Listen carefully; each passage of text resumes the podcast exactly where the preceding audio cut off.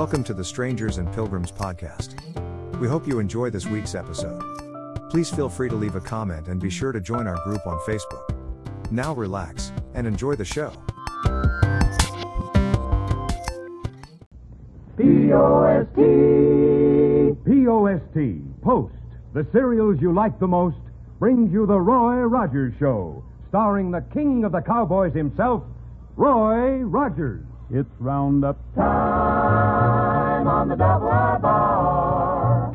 So saddle your horse, 'cause it's on a ride far. The Double R Bar Ranch transcribes stories and songs of the real West with the Whippoorwills, the wisest trail scout of them all, Jonah Wild, played by Forrest Lewis, the Queen of the West, Dale Evans, and in person, the king of the cowboys, Roy Rogers.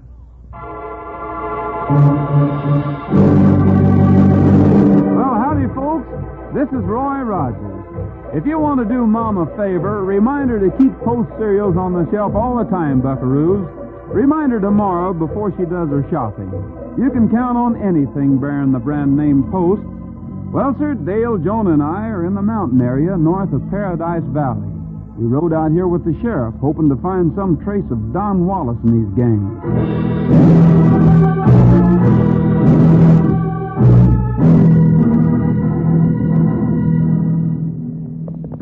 The trail's played out, Roy. We may as well admit we lost them. I'm afraid you're right, Sheriff. Roy, you folks go home. If I run into anything, I'll send for you. Hey, Tin Star, are you trying to get rid of us? We're staying, Sheriff.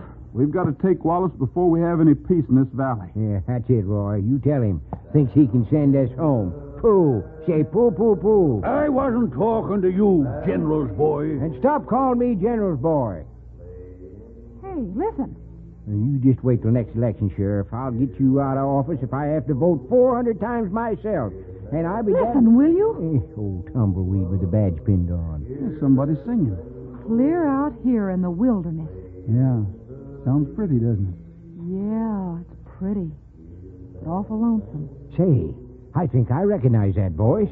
Somebody named Sore Throat Sidney, I suppose. No, Harry the Howler. He sung in the choir. Roy, I didn't know anyone lived in these hills. Nobody does, Dale. Cut me right off. There's some shepherds over there ways, but not close enough for them to be heard. Seems odd we'd hear singing out here, at night especially. Listen to some holler-sounding music, but cut me right off.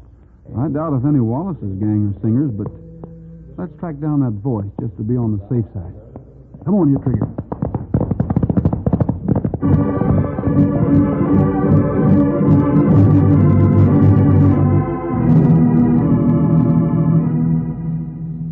He's quit singing now.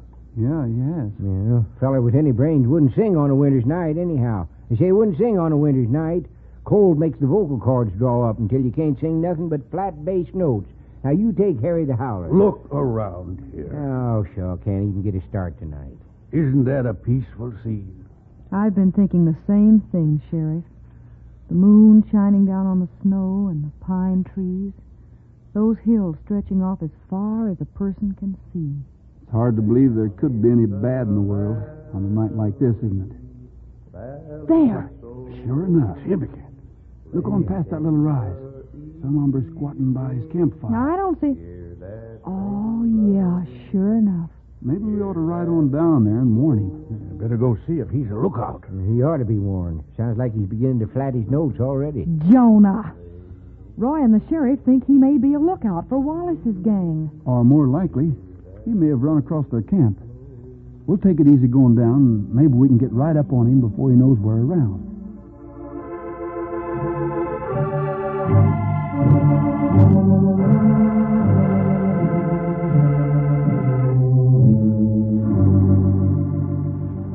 This is close enough. He doesn't look like a gunman. Hey, did you notice how skinny his neck is? Vocal cords starting to draw up already. Howdy there. Well, howdy, strangers. Come on over and get warm. Careful, Roy. Let's not walk into any traps. We'll watch it, Sheriff.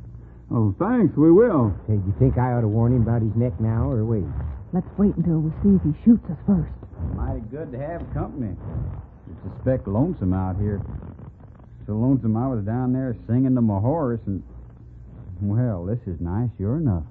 A lady. Howdy, miss. Howdy.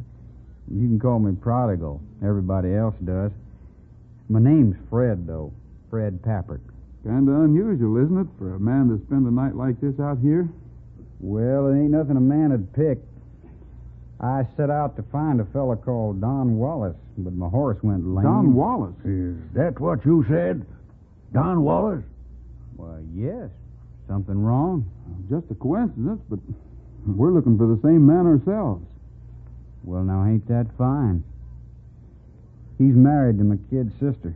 Hmm. You know him well? Not as well as we'd like to.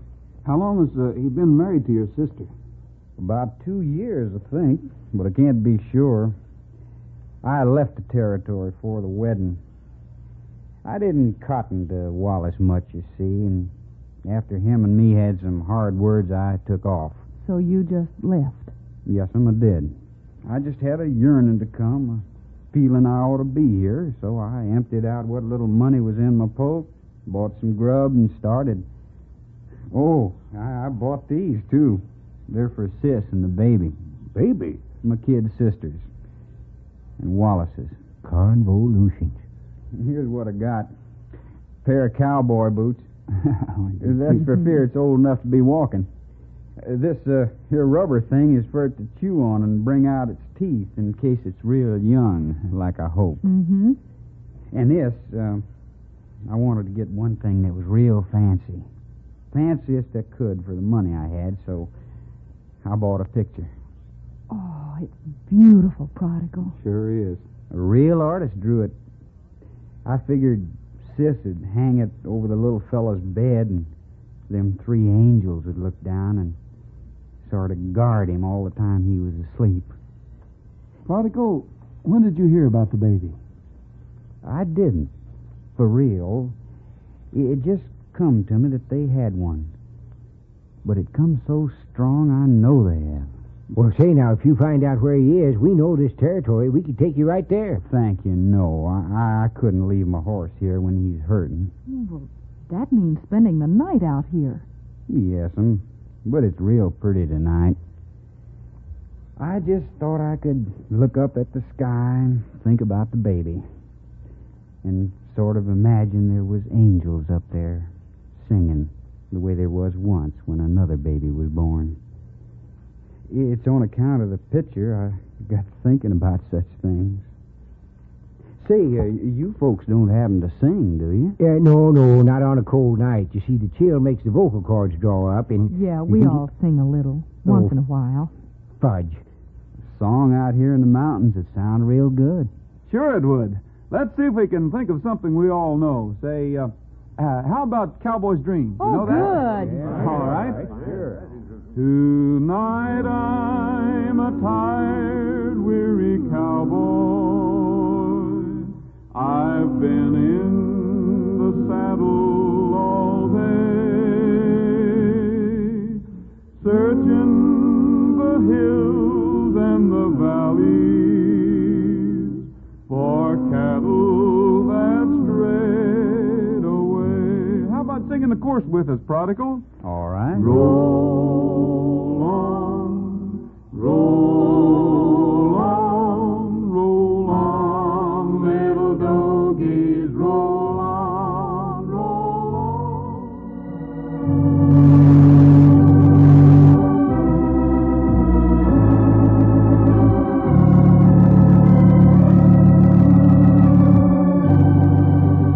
A melody floats out under the cool moonlit night, high in the mountains, like an answer to the murmur of the pine trees. A look of peace comes to the worn face of the young cowboy called Prodigal. He's with other human beings, his own kind. That alone brings a contentment he has long missed. While they sing, a sound comes as though someone was close by. None of the singers save Roy hears it, and he makes no sign, lest the spell of the music be broken.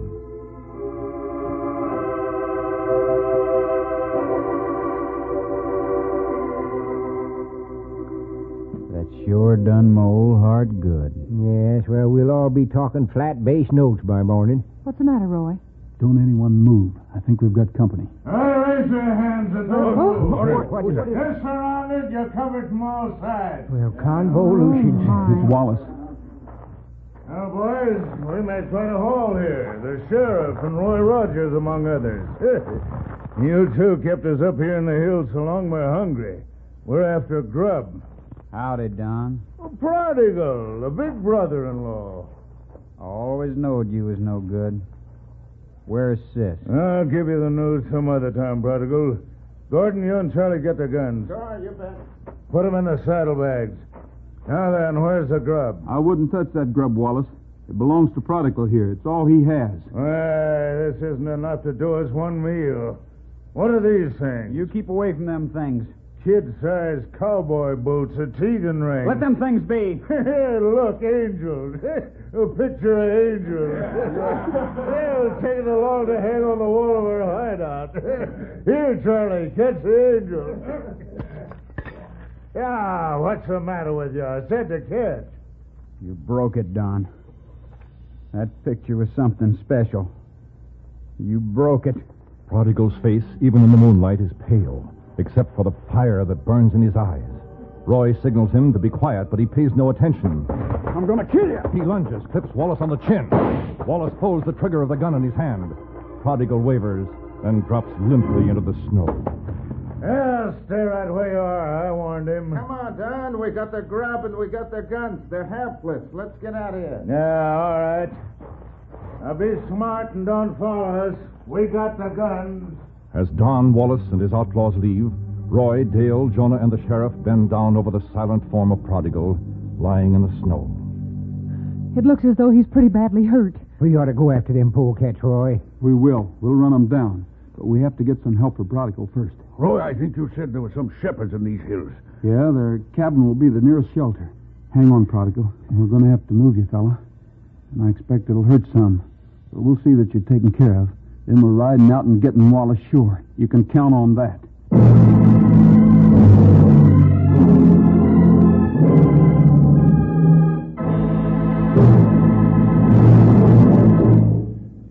Say, are you caught up in the rush of last-minute shopping? Well, here's something you don't have to shop for. Your corner grocer has it. And it's a gift you'll want to give yourself often. It's Crinkles, Post's new rice cereal that's sugar-coated. Mmm, candy-kissed rice. It's twice as nice for a breakfast treat that can't be beat. You will have a circus eat a crinkle, boo-boo. Sugar-coated cereal, crinkle, boo-boo. Candy-kissed rice, it's twice as nice. Yeah. Candy-kissed rice, it's twice as nice. So you will have a circus eat a crinkle, boo-boo. Yes, sir, you will have a circus when you dig into Crispy Crisp Crinkles, the new rice cereal that's already sweet.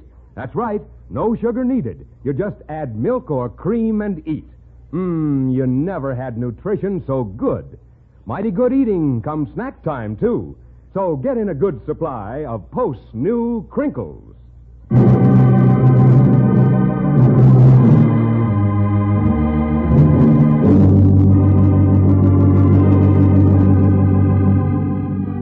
Dale and Jonah, accompanied by the sheriff, give first aid to the wounded cowboy who says he is called Prodigal, and then start on their journey to the other side of the hills. Dale carries the presents Prodigal has bought for his sister's baby, being especially careful with a broken picture of the three angels. The air is cold. The moon shines down with a clear, almost mystic light as they ride across the snow and arrive at the shepherd's cabin.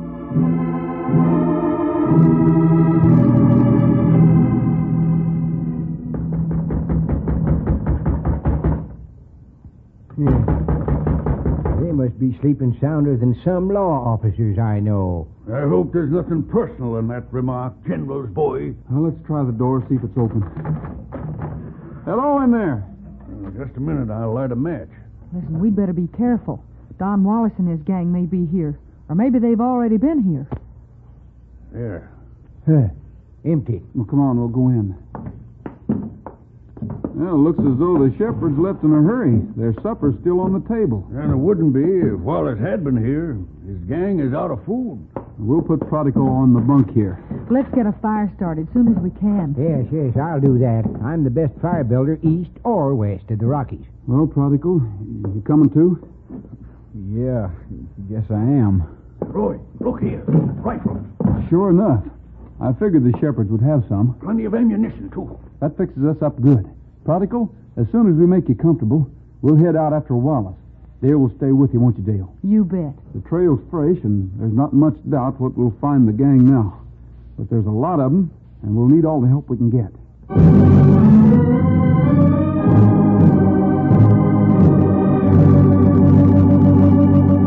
cabin warmed and Prodigal made comfortable, Roy, Jonah, and the sheriff ride back across the mountain to the place where they were attacked by Wallace's gang. There they find the trail plainly marked in the snow.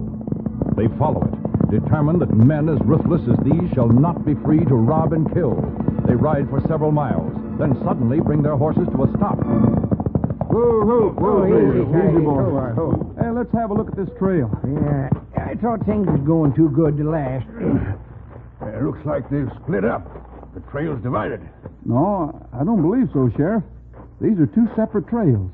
One probably leads to their hideout, and the other away from it. Wallace is just smart enough to build camp at the end of a blind canyon. Well, suppose we throw a couple of shots in there and see if anybody's home. Yeah. Now, I'll put one right through that middle of that lean-to. Well, looks as though they're not at home. What you think we better do? Go back and follow that other trail? No, let's wait right here till they ride back. Trigger fella, I've got a job for you. I want you to go back in there and wait for us. Go way back in the canyon. Wait. Understand, fella? All the way back. Go on now. Yeah, sure. You ain't got no horse now, Roy. If them polecats ride back... If they come back, we'll let them go on in and bottle them up. It may be handy to have Trigger in there behind them. I see what you mean. There's just one thing that worries me, though. They may go over to the shepherd's cabin looking for food before they come back here. Convolutions. Dale and Prodigal are there all alone. Sheriff, I wonder if you'd mind going back and taking care of things at that end. Why, no, but what if Wallace and his gang come back here? You and Jonah... It looks as though we're going to have to split forces if we make sure of getting these rattlers. Besides, Jonah and I have been in tight spots before, haven't we, Jonah? We'll make out all right. The sheriff leaves. Roy and Jonah settle down to wait at the entrance to the blind canyon. And in waiting, the moonlight begins to look less beautiful. It is cold. The light is ominous. The wind blowing into the canyon makes their feet and hands grow numb. Their ears tingle.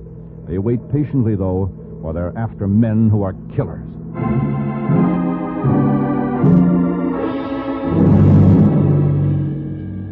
Hey, somebody's coming. Yeah, and it's a gang, too.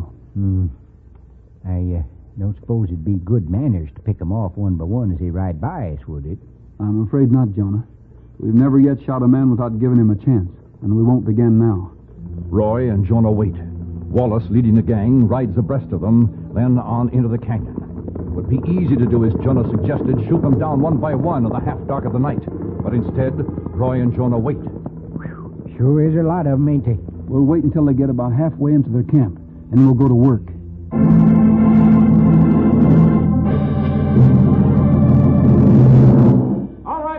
Listen to me. We're giving you this one chance to surrender. Well, personal, I hope he takes it. Who's out there talking so big? No. Roy Rogers, and I'm not alone. Just be careful when you're riding in after us, Rogers. You make awful good targets. You're in the middle, Wallace. We've got help behind you. Throw down your guns and ride out with your hands in the air, or we'll open fire. Here's your answer, Rogers. Let's go to work, Jonah. Roy and Jonah level their rifles and begin firing. The outlaws answer with their guns. They won't scare. Roy will have to put his strategy to work. Keep firing, Jonah, but high now. Fire over their heads. Anything you say, Roy. Trigger, come on, boy. This way, Trigger. Trigger hears Roy's voice. This way, fella. Come on. The gang is between Trigger and Roy. Trigger hesitates a split second, then charges forward into the gang. That's it, fella. Take 'em, boy. Take 'em, boy. They're surrendering, Roy. Hold it, Trigger. Wait here, fella. Wait there, boy. Throw down your guns and walk this way. And keep your hands in the air.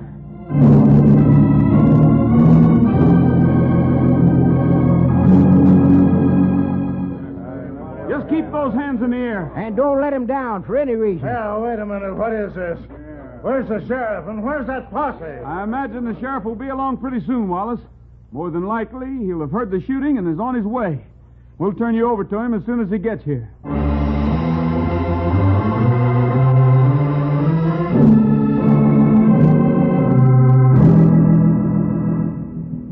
Well, maybe the sheriff will let me convince Wallace to tell where Sis is. I feel well enough. Don't worry about it now, Prodigal. I think the sheriff will have him ready to talk by the time we get to town. Well, personal, I doubt it. He's better at interrupting people than letting them talk. I'd hate to think anything bad happened to Sis. There was always something about her, young and warm and sort of tender. Yet there was a look of sadness in her eyes that never left. We were awful close, Sis and me. Well... we have company. Hey, oh, who's that? Hi. Stay where you are. There's no cause to be alarmed. We're shepherds. We live here. You're Roy Rogers, aren't you? That's right. A friend of ours was hurt, and we brought him here so he could keep warm. Oh, I'm sorry we weren't home. We had word that a new baby had been born over at Three Pines. A new baby? Yes. And you know how much seeing a baby means to lonely men like ourselves. We're on our way to see one now. That is, our friend is, and if he'll let us, we'd like to go along. I hope the baby you see is as wonderful as the one we visited. The folks were poor until it came. But now they're rich in all save money. And the mother, young and warm, and with a quality of tenderness about her. Yet she had an expression of sadness in her eyes. What? Ask him where the baby is. We've got to go there right away.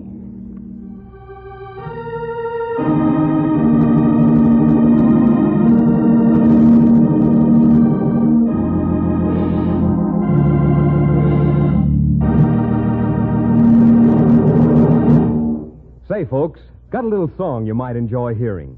It isn't a Christmas carol, but it contains a mighty good suggestion. Listen. You will have a circus eater crinkle, boo-boo. Sugar-coated cereal crinkle, boo-boo. Candy Kiss price, it's twice as nice. Yeah. Candy Kiss price, it's twice as nice. So you will have a circus eater crinkle, boo-boo. You know, once you try new crinkles, you'll be singing its praises, too. Because you never had nutrition so good. Toasted rice in sugar and honey. And with crinkles in your breakfast dish, you can forget about that old sugar bowl because crinkles are already sweet. They're the new rice cereal that's sugar-coated. Yes, Candy Kiss price, it's twice as nice. Yeah. Candy Kiss price, it's twice as nice. So you will have a circus eating crinkles, boo-boo.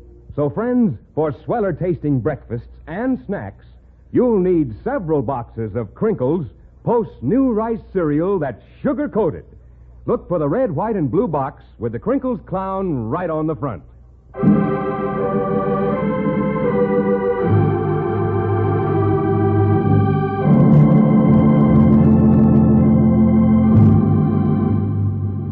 He's staying so long, Roy, I almost wish we'd gone into the house with him. Prodigal's all right.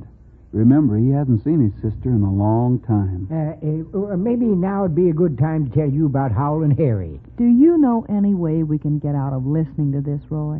No, I'm afraid not. We're trapped this well, time. Good, good, good. Well, sir, Howlin' Harry insisted on singing in the church choir. And he was so loud, he made all of the ladies faint. And then they, they finally hit on a plan where every Sunday morning somebody would go over and thump Harry on the head oh. and knock him out. Yeah, and then the preacher's wife would hang her washing on the line, real quick-like, and when Harry come to, they'd tell him that Sunday was over and it was Monday. They'd point to the wash on the line. oh, oh, yes, Prodigal. Oh, defeat, defeat. It is, my sis. In here. She's got a baby. It was born just tonight. This is where the shepherds were visiting. And everything's all right? Everything's fine. She told me that when I left the territory, because I couldn't stand seeing her marry Wallace, she kind of took hold of herself and looked around a little. She decided Wallace wasn't our kind. Later, she met this new fella and fell in love with him. He's a real good husband to her. We're happy for you, Prodigal. Thank you, ma'am. The only thing I'm sorry about is that I've been away so long. Two whole years almost wasted. Well, maybe not, Prodigal. Your going away kept your sister from marrying an outlaw. Now she has a good husband, and tonight her baby was born. Perhaps this baby is to do some great work in the world. It's just a thought, but if it does, you can always know you had a part in something which came to pass, almost like a miracle.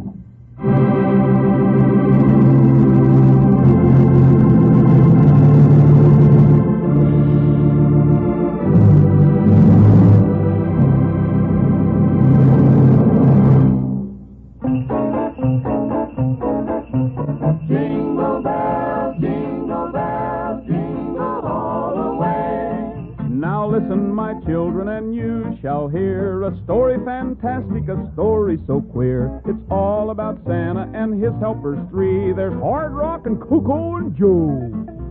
Hard Rock's the driver up there in his sleigh. Coco reads maps and he shows him the way. Old Santa really has no need for Joe, but takes him 'cause he loves him so. Oh, yo lady, yo lady, aye. Donner and Blitzen, away, away. Oh, yo lady, yo lady, aye. I'm Hard Rock. I'm Coco. I'm Joe. Santa is busy with his heavy pack. He trusts his drivers and never looks back. Oh, yo lady, yo lady, ow. I'm Hard Rock. I'm Coco. I'm Joe. Now go to bed early on this Christmas Eve. I've no way of knowing just what you'll receive, but you'll hear the laughter, that much I do know. 'Twill be Hard Rock and Coco and Joe. Three little men, only two feet high, singing to Santa way up in the sky, laughing and shouting as the sleigh bells ring. It's Hard Rock and Coco and Joe. Oh, yo lady, yo lady, aye. Donner and Blitzen, away, away. Oh, yo lady, yo lady, aye. I'm Hard Rock. I'm Coco. I'm Joe. Santa is busy with his heavy pack. He trusts his drivers and never looks back. Oh, yo lady, yo lady, oh. I'm Hard Rock. I'm Coco. I'm Joe. Jingle bells, jingle bells, jingle all the way. Oh, what fun it is to ride in a one-horse open sleigh. Dasher, Dancer, Prancer, Vixen, Comet, Cupid, Donner, Blitzen, over the moon so bright. Thirty-two feet and eight little tails of white. Hurry, hurry, hurry through the night. Old Saint Nicky works so quickly, leaving toys for girls and boys, and over the roof so high, thirty-two feet and eight little tails they fly. Faster, faster, faster through the sky. Oh, look at them go. They're laughing. Ho, ho, ho, ho, ho, ho. Dasher, Dancer, Prancer, Vixen, Comet, Cupid, Donner, Blitzen, over the garden wall, thirty-two feet and eight little tails and all. See 'em canter, hear old Santa call. Merry, Merry Christmas to you jingle all. Jingle bell, jingle bell, jingle all the way. Merry, Merry Christmas to you all. Look for Roy Rogers on N B C television Saturday, December twenty-ninth or Sunday, December thirtieth in other cities. See your local newspaper for time and station. That's all for now, folks. This is Roy Rogers saying to all of you, from all of us, goodbye, good luck, and may the good Lord take a liking to you. See you next week. Happy trails to you until we meet again. Happy trails to you. Keep smiling until then. The Roy Rogers Show is brought to you by Post Cereals, each week at this same time, with the Whippoorwills, Forrest Lewis, Dale Evans, and the king of the cowboys himself, Roy Rogers. An Art Brush production, transcribed, directed by Tom Hargis, script by Ray Wilson, music by Milton Charles. Featured in today's cast were Frank Hemingway, Herb Butterfield, Sam Edwards, Bob Griffin, and Stan Waxman. This is Art Ballinger speaking for P O S T Post Serials. Happy trails to you until we meet again. Happy trails to you. Keep smiling until then. Who cares about the clouds if we're together?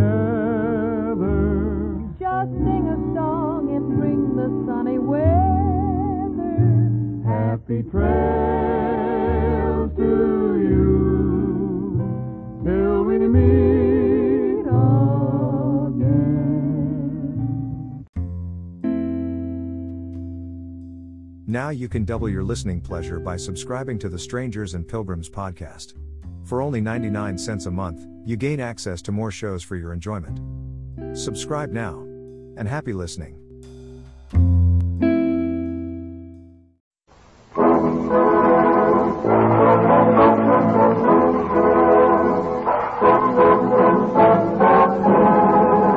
Campbell Soup presents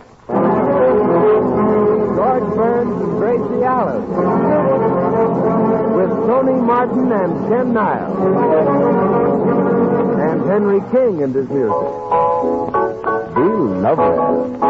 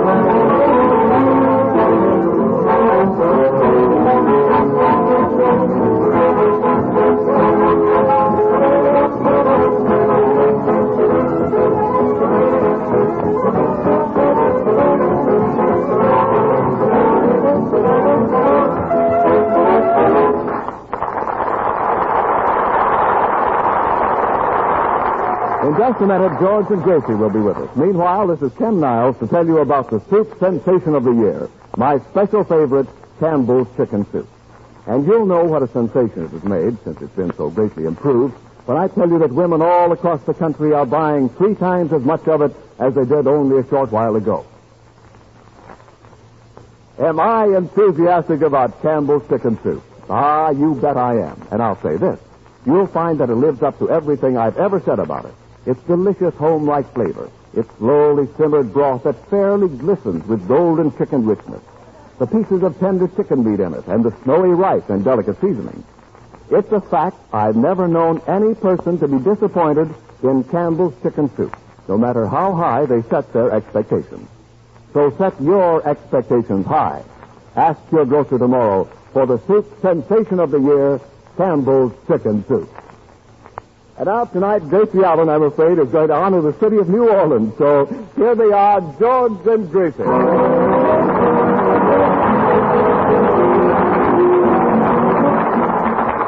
Thank you. Thank you very much. Well, Gracie, say how do. How do, George? Well, now say something to the boys. Oh, what do you want me to say to them? Well, why don't you say something you think the boys would like? Something the boys would like. Yeah. Uh, boys. Gene Harlow. Oh, oh thanks, Gracie. Thank you. Uh, now, I think you want to say hello to New Orleans. Why? Why? Ken Niles just told the people that you were going to say something about New Orleans. Oh, don't listen to Ken Niles. That's just gossip. Mm. And, and gossip is nothing but idle rumors. And idle rumors are rumors that can't pay their room rent. and and more uh, members of the... Gracie, Gracie, are you talking about rumors or rumors? Rumors or rumors? Rumors, rumors. Rumors. Say, that reminds me. Why are they making such a fuss over Simone, Simone? Simone, Simone? Yeah. Well, she has two names that sound exactly alike. Oh, yeah. What about the three Gracies? Say, uh, Tony, uh, Tony, I need a little help. George, don't count on me tonight. I, I'm in the middle of a picture, and talk about hard work. Do you know that from nine o'clock this morning until seven o'clock tonight, I've done nothing but kiss Alice Faye? Well, that's nice work if you can get it. I don't mean that kissing Alice Faye isn't swell, but it's just work for me during the day, and it takes all the romance out of me for my date tonight. Mm. And who have you got a date with tonight? Alice Faye.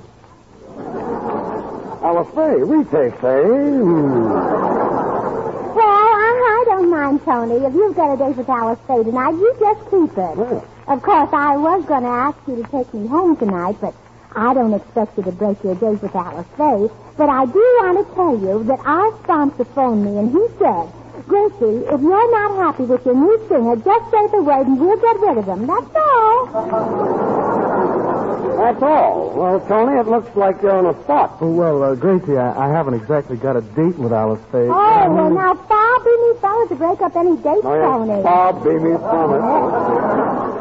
you, you just keep your dates with Alice Faye, especially tonight, while you still got a salary coming in. Mm. Gracie, when did the sponsor phone you? Oh, uh, oh, you don't have to worry, George. He thinks you're swell. Thanks. You're sure he's going to let me stay on the program? Oh, sure. As a matter of fact, you can even go out with Alice Faye and nothing will happen. Thanks. Uh, Gracie, I have an idea that maybe you like Tony Martin. Oh, oh, oh, oh. You think of the silliest things, George. Don't I? Yes. Well, I was out with a very adorable man last night. Is that so? Mm. I suppose it's some relative? No, not yet. It's Clark Gable. Not yet? Clark Gable. Well, you were out with Clark Gable last night? Well, it's better than staying home alone. I think so. Yeah. Well, anyway, here's what happened. I was at a party minding my own business, and Clark Gable came over, and he said, uh, he said, are you Gracie Allen? And I said, yes. And he said, uh, how about sitting on my lap, Gracie? And I figured he wasn't sitting on it, and I had to sit someplace. So you so, sat down on his lap. Yes, yes, and then my mother hollered. She says, Gracie, get up, get up. Did you get up? Oh, yeah, I jumped up, and I had breakfast, and I said to my mother, I said, why did you wake me up, Mama?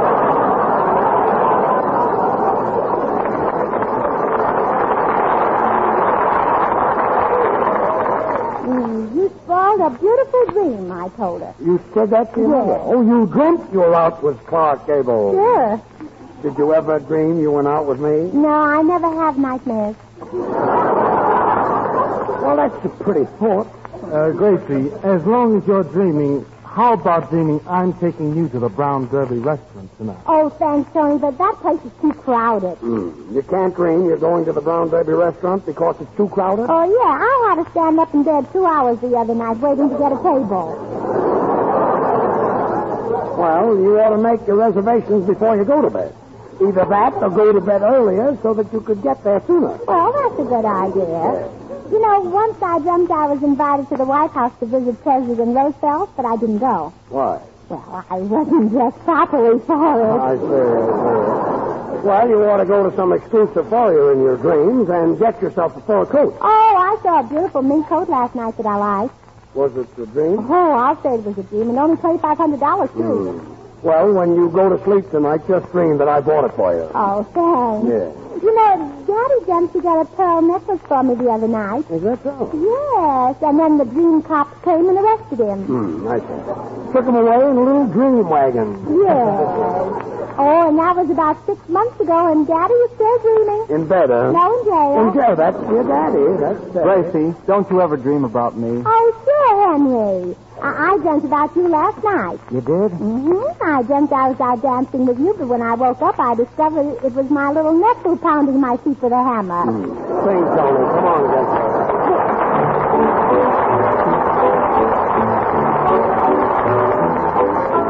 Someday, when I'm up below, when the world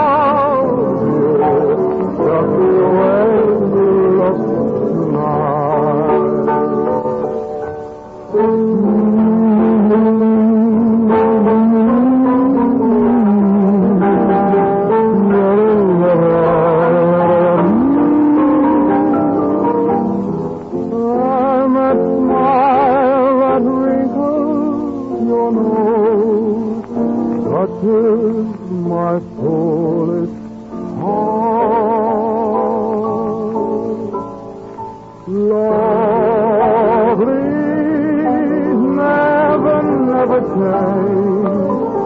Keep that breathless charm. Won't you please arrange it, 'cause I love you just the way you love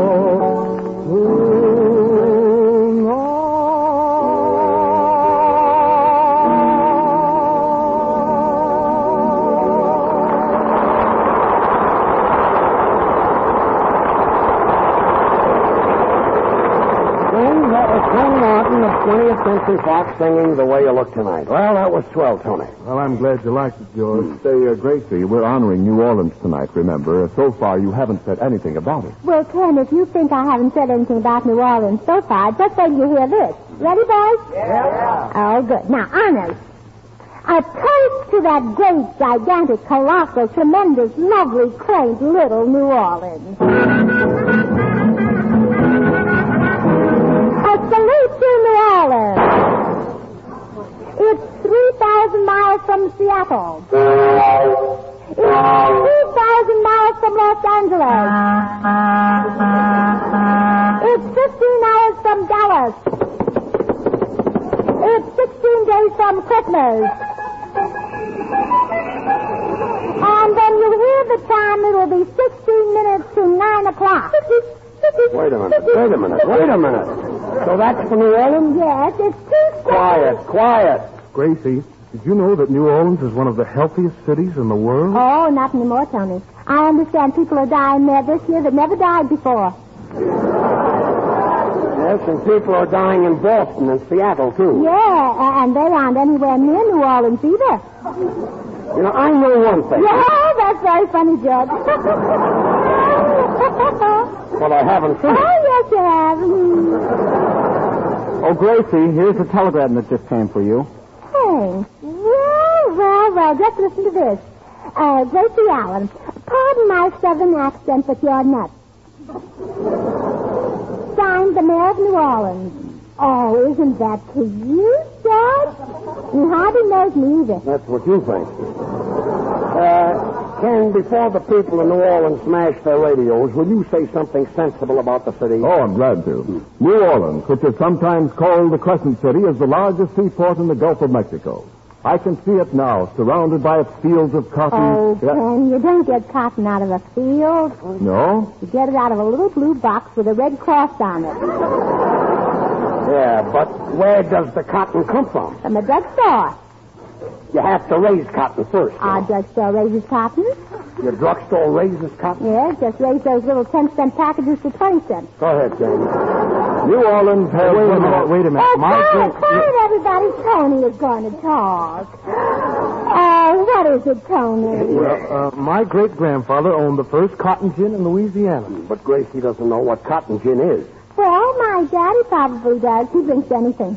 I see. He drinks cotton gin, huh? Well, sure. When you drink cotton gin, you get a white nose instead of a red nose. Uh, please, Ken. And New Orleans has three fine universities, Loyola, New Orleans, and Tulane. Tulane? Well, that's my very favorite saying. It's uh, one of the oldest. Tulane is your favorite saying? Yes, you know that old saying, it's never too late, Tulane. It's never too late, Tulane? Mm-hmm. Gracie, another telegram. Yes, well, what a path you've got this week.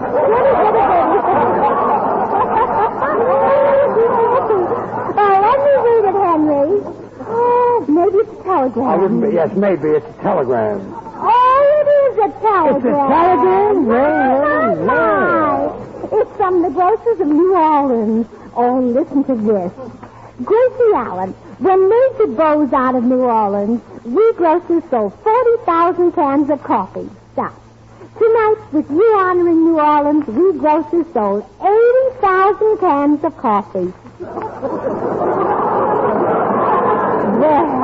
Now, that ought to show Major Bo who's who on the radio. Sound a bit like an owl. It isn't who's who on the radio. You mean who's through on the radio. George, we're selling Campbell's chicken soup. That's what you think. Oh, I think that's the nicest wire that's ever been sent to me. I wonder what it means. Mm. It means they want us to play a little game where you jump into the Mississippi River and pretend you're swimming, And after you're gone, I pretend I'm sorry. Oh, now why doesn't Tony say things like that to me? Say that, Tony. Go ahead, Ken. Oh, thanks. New Orleans has some of the most historical buildings in America. Well, that's have... what I hear, too, Ken. Now, I'd like to see those beautiful drapes in the Saratoga Street Jail. Beautiful they... drapes in the Saratoga Street Jail? Well, that's what it said in the guidebook for tourists. It said uh, the Saratoga Street Jail is noted for its hangings. Well, I suppose your daddy would feel right at home in that jail. Oh, sure. He'd soon get onto the ropes. Well, that certainly is loose to me. Well, well. Um, I don't get it. Ladies and gentlemen, Henry King and his orchestra will play Sweetheart, Let's Grow Old Together. Come on, Vic. Oh, now wait, Henry. George, I forgot the biggest moment in New Orleans history. I was born in New Orleans not so long ago. Mm, I get it, yes, yes. And how many times have I got to remind you that you were born in San Francisco? Oh, please, George. For tonight's program, I'm getting one hundred dollars to say I was born in New Orleans. Who's paying you the one hundred dollars? San Francisco. Play, Henry.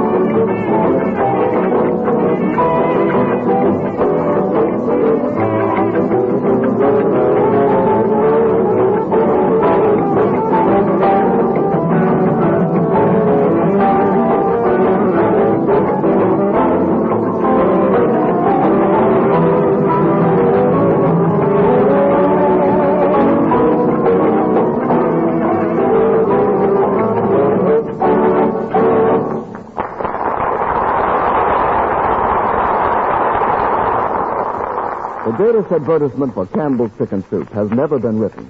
It has never been spoken over the radio. It's what women are telling one another about it.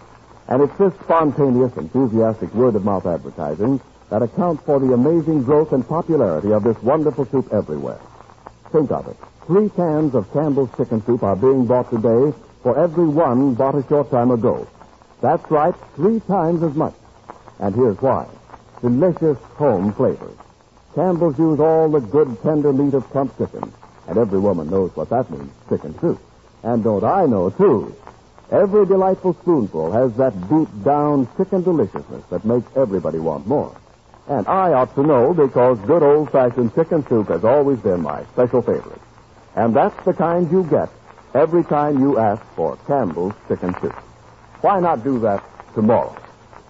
Well, I'm a little bit worried. Gracie is standing right here with some more honors for New Orleans. Oh, why worry, Tony? You know things aren't hardly ever as bad as they seem not to be.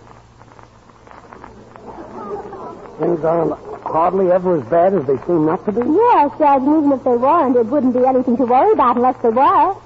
Well, that's as clear as the Mississippi mud. Gracie, another telegram. Oh, there it is.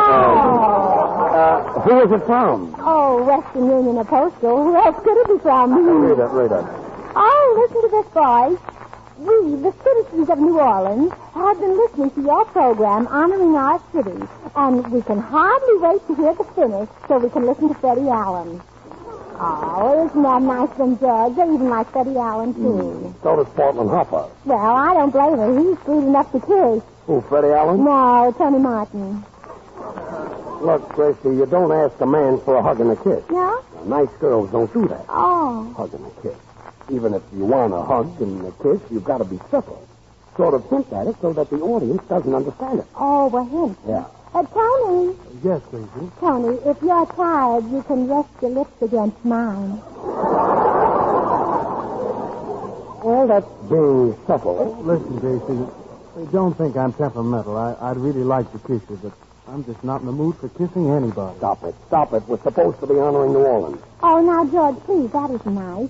You shouldn't be rude to Tony, especially when this might be his last night on the program. Mm-hmm. Last night? Mm-hmm. Let's see, Tony Martin just came to work on this program. Well, you better get to work then. Mm. Well, I always thought that whoever I kissed would be my business. Well, then you better do what I ask you, Tony, if you expect to stay in business, if you know what I mean. Yeah, I'm sort of catching on. Uh, Gracie, why should Tony Martin kiss you? Oh, that's right, George. Why should he kiss me? After all, who am I compared with Alice Faye? Yes.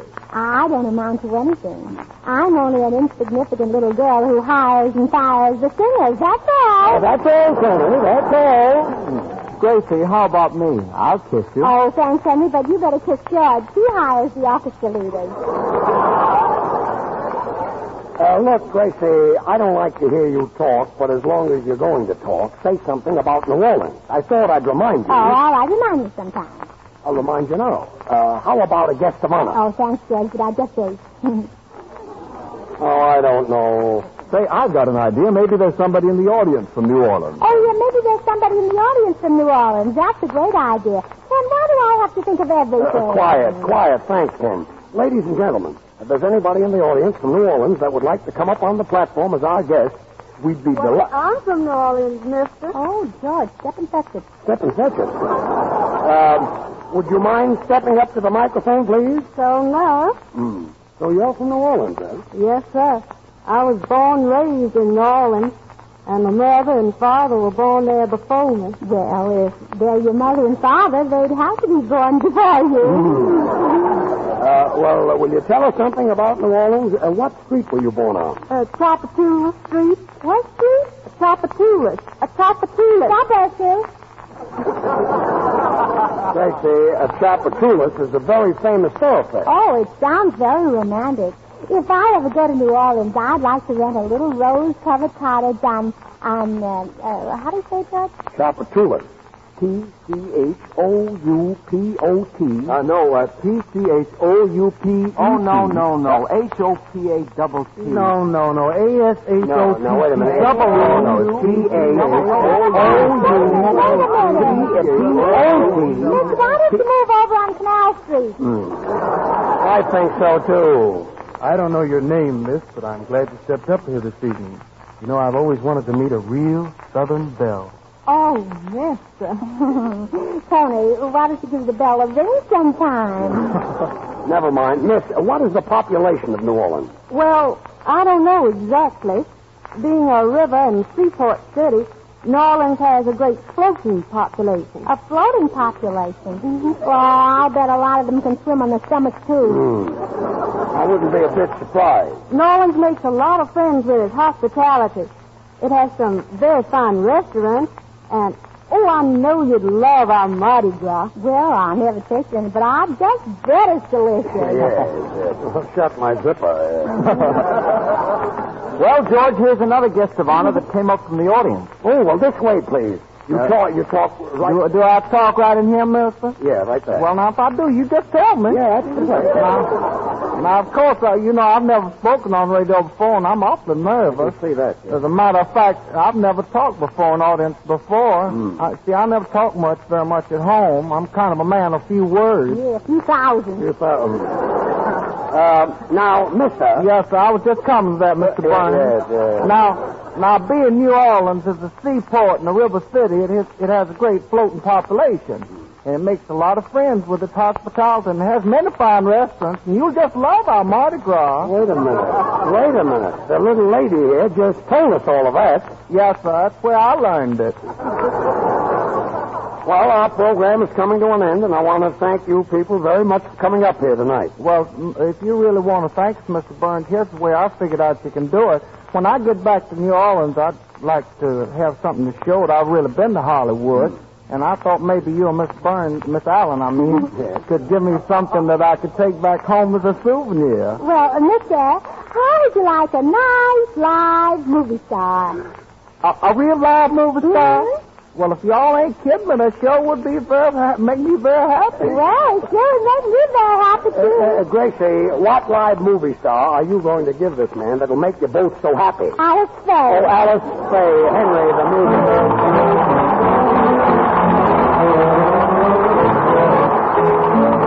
when I sing, I should have taken me with a grain of salt. My sugar takes me with a grain of salt. I never know where I stand. He never takes me seriously, or even holds my hand. My sugar takes me with a grain of salt. You won't believe what I say. He doesn't take me seriously. He's such a far away. My love affair gets me nowhere. That bitter, bitter, bitter, that bitter sweet. My sugar takes me with a grain of salt. That doesn't really realize I love him all too seriously. That doesn't even get wise. I try so hard to please my sugar, but it's an awful task. I ask him, won't you? Do you? Don't you? And every time I ask, my sugar takes me with a grain of salt. He treats me like I was lost. He plays around so scandalously, I feel like I will burst.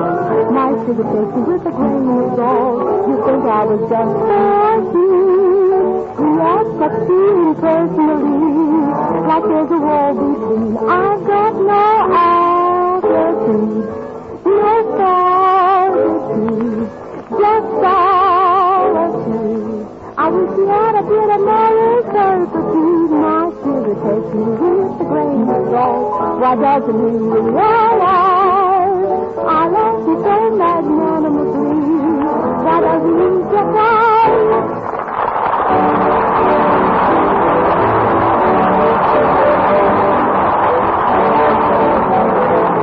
Every year we hear a lot about Christmas seals, one of the finest causes for raising funds to help sick, needy people. But many of us don't think to do something about it until it's too late. This year, won't you do just this one thing? See that every Christmas letter and package you send carries a Christmas seal. The makers of those fine Campbell soups invite you to listen in and laugh with George Burns and Gracie Allen again next Wednesday. And meanwhile, remember that you can have the finest chicken soup you ever tasted simply by asking for Campbell's chicken soup. You'll find it to be the delicious, nourishing, old-fashioned kind. Gracie, say good night to everybody. Oh, and no, wait, Judge. I forgot to read them my proverbs. Proverbs? Mm-hmm.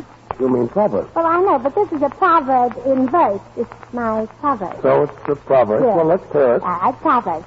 Although it's very foolish, I've often heard it said, you can drive a horse to water, but a pencil must be led. Oh, you made that up. I no, can see I that. Didn't. So, girls, don't drive your husband to eat. Let nature take its course. Just give him Campbell's chicken soup, and he'll eat just like a horse. That's New Orleans. Good night, all. This is the Columbia Broadcasting System. Your station is K H J, Don Lee, Los Angeles. Time Signal, courtesy Schaefer Pen and Pencil Company. Settle that perplexing Christmas gift problem with a genuine Schaefer dry-proof fountain pen desk set. A gift that will delight anyone. There are over one hundred Schaefer desk set designs, a style and price to fit every budget. Only five dollars up. The tone indicates one minute and fifteen seconds past nine. Looking for a book that combines the Christian faith with a fantasy adventure? Creators Call does just that. eighteen-year-old Edward has been raised with tales of distant lands where dragons and other strange beasts dwell. He dreams of one day joining the Keepers, who fight against them to keep the land safe. However, life's obstacles keep him firmly rooted in the small town of Cadestone. When seventeen-year-old June comes passing through, following a dream given to her by the creator of the universe, Edward's life is about to change. Pursued by a demon-possessed man, the two of them are forced to flee to areas where dragons and monsters are not just tales but reality. June and Edward eventually discover what the demons want from them. Is it possible to defeat this evil and save everyone from the darkness that threatens their lands? Creator's Call is a Christian fantasy novel with clear Christian messages. A book that glorifies God while taking you on an adventure. Pick up a copy of Creator's Call today. The program you are about to hear is fiction, science fiction. We make no guarantees, however, how long it will remain fiction. Exploring Tomorrow.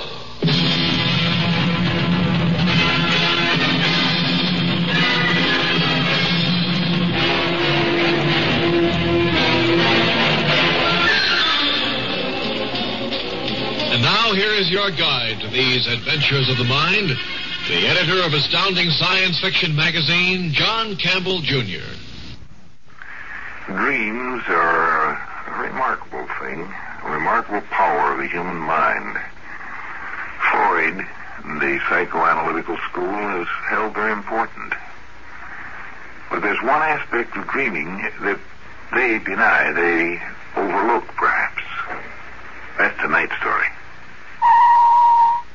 If someone handed you a photograph of a man's face and said, uh, do you know who this is? Suppose that was a photograph of yourself twenty years from now. You'd have an awful hard time recognizing that. We can recognize a picture of something that we have seen. But it's impossible to recognize something that we haven't yet seen. Let's say we have a patient who comes into an analyst's office, a badly frightened man. Doctor Sharp, my name is Jim Bedford. I, I got your name from the National Health Trust. They say you're the quick shock analyst they'd recommend in this area. It's nice of the Health Trust to say that. It builds up my morale in these troubled post-war times. Yes, it speaks very highly of you.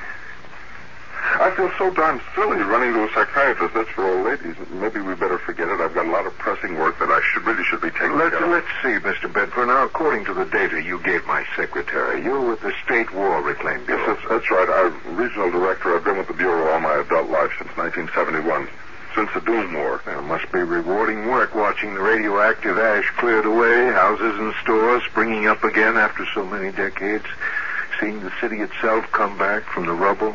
Knowing you could take a good share of the credit. That's right. It's going to be a long task, another generation. Well, sit down and you tell me about it. No couch?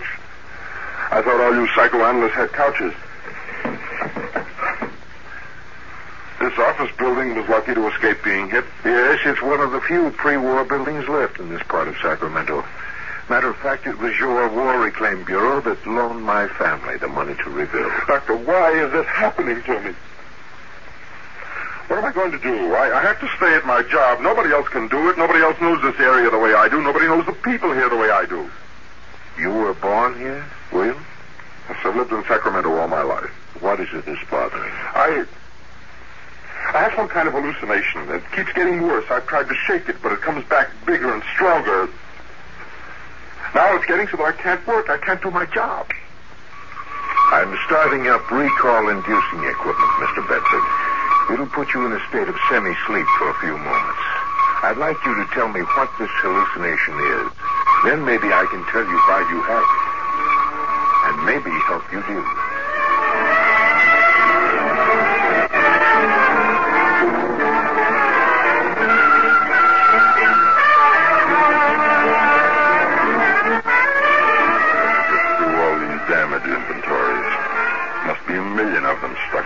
for today alone. Oh, I ought to quit and go to bed and get some sleep. Where's the report on that mutant rat they've been killing? One that spins webs. Better okay the extermination program. Poisoned grain probably be best if it eats grain. Probably have to ask for federal aid. Not enough funds to do the job right. So, I'll okay the extermination and hope they can raise the funds. It's bad enough to have ordinary rodent infestation. Plague carriers, the worst possible sanitation menace. Menace? Huh? Oh, it's you, Giller. How did you get into my apartment? Front door was unlocked. I'm sorry to interrupt your work. Well, I was about to stop. What time is it? Past midnight. You want a beer? I'm going to have one. Sorting invaluable grain off to make beer in these times of need. Must be nice to be a big wheel and have luxuries. Your own stove, refrigerator. You know, I haven't had beer since last May. You'll survive. You've always managed to. Trade some of that black market coffee of yours or some of those eggs from your chickens. You know, we lost all our chickens. That blood disease from the old H-bomb blast. Take a look at this.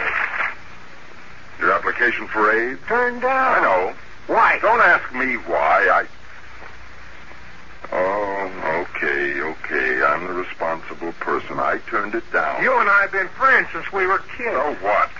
You get a kick out of it, lording it over the people you've known. People who were something in the community before the Doom War. People you had to look up to and say sir to. I'm sorry about your poultry farm. I'm sorry for all the poultry raisers, you included, and the beef raisers and the walnut growers, but certain things have to be rebuilt before others. Heavy industry comes first.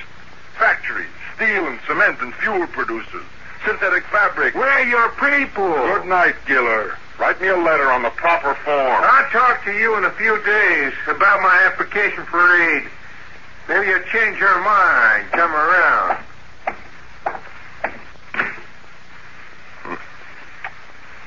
Giller ever got that farm going, he'd be the biggest black market operator in California. Five bucks a piece for grade A eggs, and he knows where to get it. Everybody trying to swing a deal, make money, cash in on people's hunger. I wonder if he's really gone, or if he's hanging around outside. People like him get on my nerves. I better go see. Picture.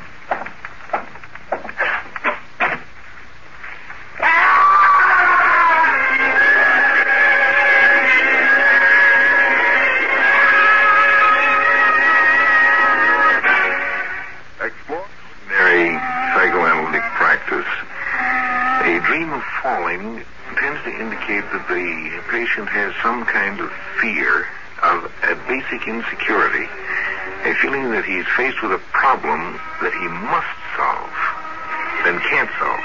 But he's got to solve it, but he can't solve it, but it must be solved. Mister Buckfield. I'm, I'm falling. Help me, I'm falling. No, no, you're not. You're here in my office, sitting in a chair. Huh? Yes. But I was falling. I started to go out of my apartment. I opened the door to the hall, and there wasn't any floor under my feet, just emptiness.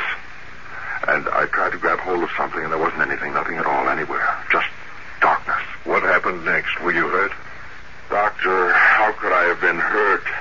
It was just in my mind. Maybe I stumbled or something, but I didn't fall, because there was no place to fall. Momentary dizziness from overwork, fatigue. Yes, yes, maybe. And since then, you've had a fear of falling. A phobia. Phobia. Phobia yes. About high places. Okay, Mister Bedford, let's try another recall. Now, this time, I want you to remember more about the falling and your friend Giller. Ah. Stop it! Don't kill me! Don't throw me over the rail, please! Shut up! Well, you probably think I'm going to give you one last chance before we toss you off this ram. It's not my fault. I tried to get funds. Bureau's short on funds. Terrible task ahead. He can't hear you. Bedford, I came to you and begged you to okay our application, but you turned us down. You did all you could to block it. Black market rabble. Police never seem to get you all. Probably bought off. That's right, bought off. Now, look, Bedford, for old time's sake, you want to get in on this along with us. I'll let you in. I have a sentimental feeling toward you. I think you sincerely felt you shouldn't okay our application. I never will. even if you kill me. Oh, you mean that? I've got my job, responsibility. Heavy industry comes first. Remember when there were eggs, how the shells looked when they were dropped? Remember how it felt to crush the eggshell underfoot? How did that old nursery rhyme go about putting the pieces of the shell back together? By the way, Bedford, we're making sure the next regional director isn't so devoted to heavy industry. We're getting in somebody with, uh, shall we say, an agricultural frame of mind. Okay, let's finish this up and get going. Get him over the rail. It's almost a mile to the ground. How could a thing like this happen to me and be forgotten? Can a person forget being knocked down, kicked, and threatened with death? It wasn't forgotten. It remained buried beneath, repressed. We'll have to try some more recall, Mister Bedford. So far, I don't have enough to go on. Now, this business of Giller and his men beating and terrorizing you provides what's called the traumatic incident. The moment of fear that starts the chain reaction of repression going. But, uh, are you willing to try another recall? Not now, Doctor. You shouldn't stop at this point. I, I couldn't stand anymore. Tomorrow, maybe. We'd better go on now, Mister Bedford. Now, from what you recalled, I got an impression that there's no time to waste. I don't think they just beat you up and threatened you. I think they did throw you over the rail to your death. I think they killed you. All right, Doctor. I'll let you start your recall-inducing gadget again, but don't, don't make me go back to that moment. Something else. I couldn't stand to see them standing there above me, higher and higher, and then the ramp and the railing disappearing. Now, this time, I'd like you to think of something pleasant, satisfying. Perhaps a day in your work when you were particularly pleased with what you accomplished.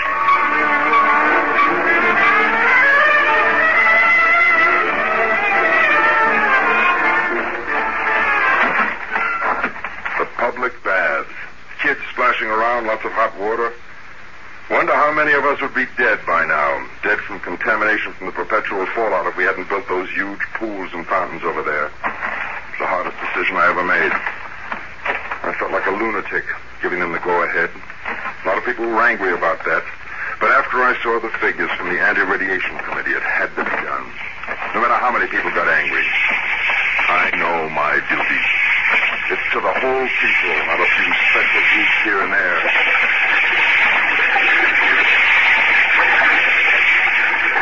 Uh, you say you okayed the building of mass public baths, and you actually stood and watched the people bathing. That's right. Togas, like ancient times. Mister Bedford, I want you to listen to me carefully. I have something important to say to you. What's what, what's wrong, Doctor? Well, as a licensed general practitioner, I've been interested in the idea of public baths as an anti-radiation measure. In my opinion, it's a sound idea. But the proposal hasn't yet been put through. No baths have been built. Hmm? It'll be at least five years before the baths can be put into operation.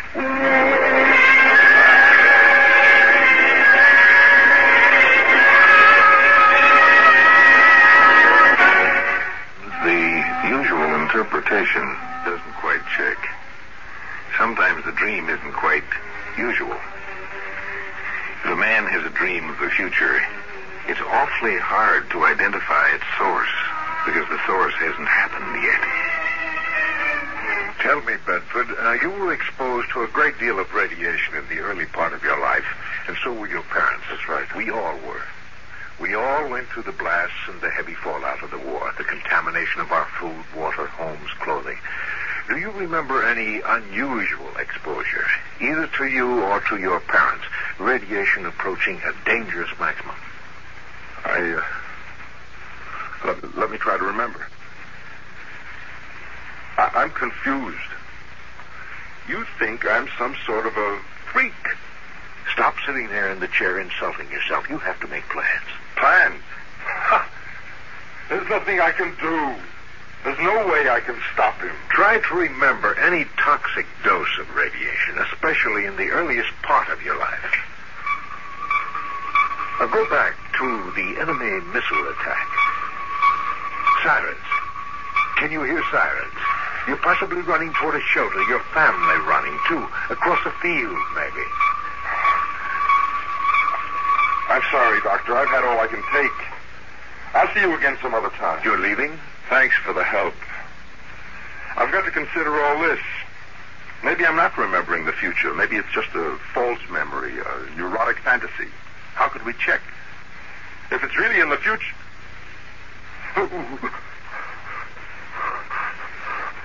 What's the matter? I... I can't get up.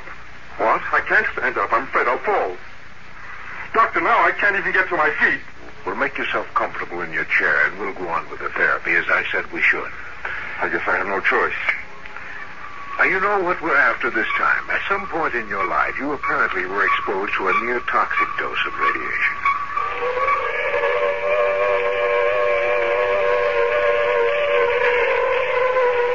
Wait for me.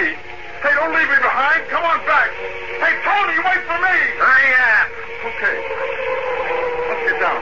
Get the metal lid off. They're almost here. The shelter up so we can get down there and be safe. You scared, Jimmy? Yes, yes. Open that lid! Not until you apologize for what you said in class the other day. You said my family moved here because they thought nobody would bomb this sector. You said my family was scared of being bombed. Okay, let's see.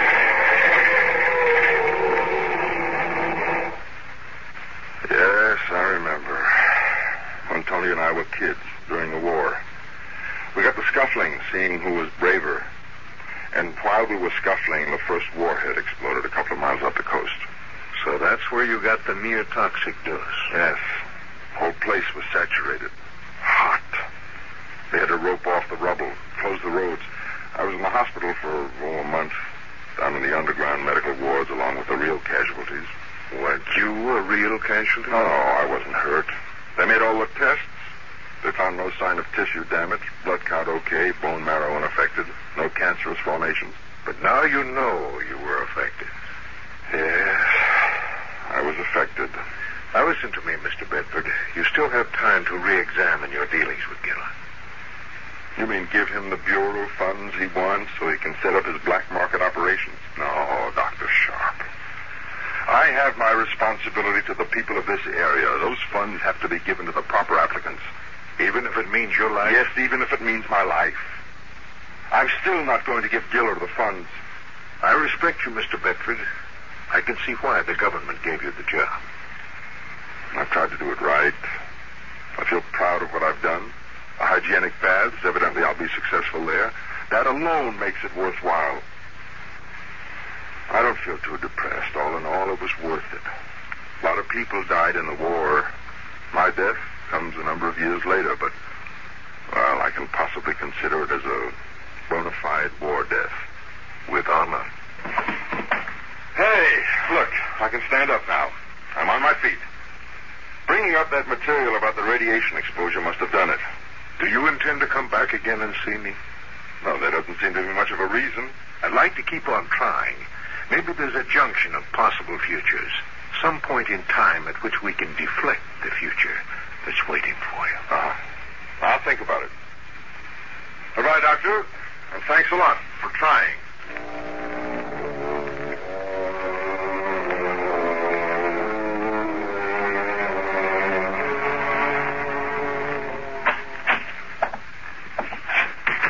Did you wish to see me? My name is, is Tony Giller. I'm sorry to bother you, but this constitutes an emergency. I, I got... Well, well it, it's a compulsion. And it's following up my life.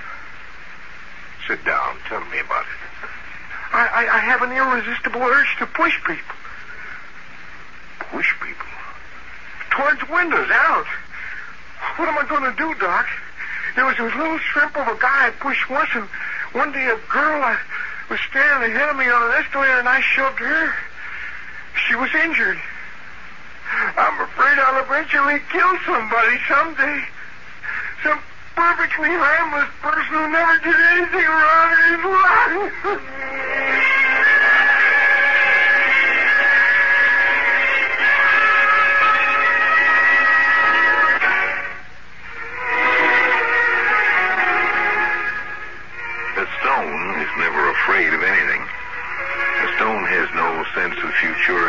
sense of a fugitive control. Uh, wherefore it has no fear. If you can feel fear, it means that you can sense the future. To the extent that you can sense the future, you can control it. You don't have to be stuck with any particular future. If you take the trouble to dream about the future, then you have a chance to do something about the future. If you don't like atomic wars, you have a chance to do something about it, provided you dream that it's there. Nightmare or not, you have a chance to do something.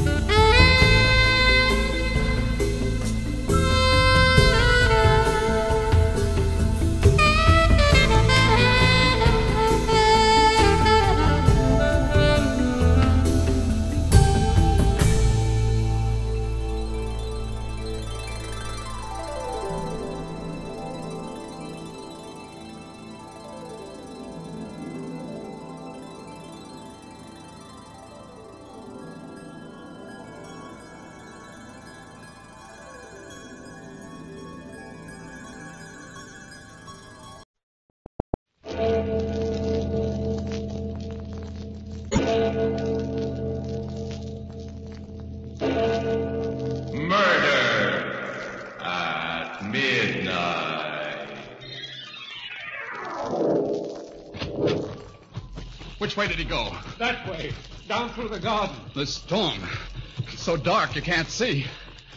Doctor Rudd, there, there at the bottom of the terrace. Professor Laborde. Laborde, why I... Oh, good Lord. What is it? He he must have fallen down the steps, broken his neck. He... He's dead.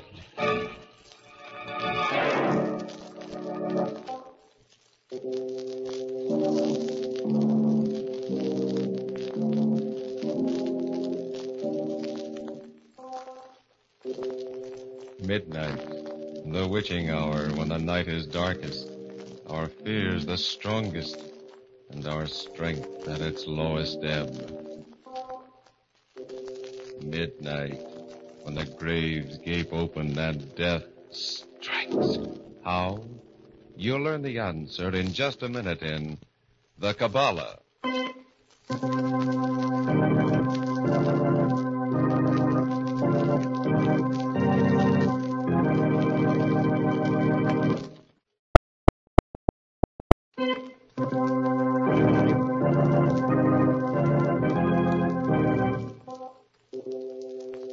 And now, Murder at Midnight.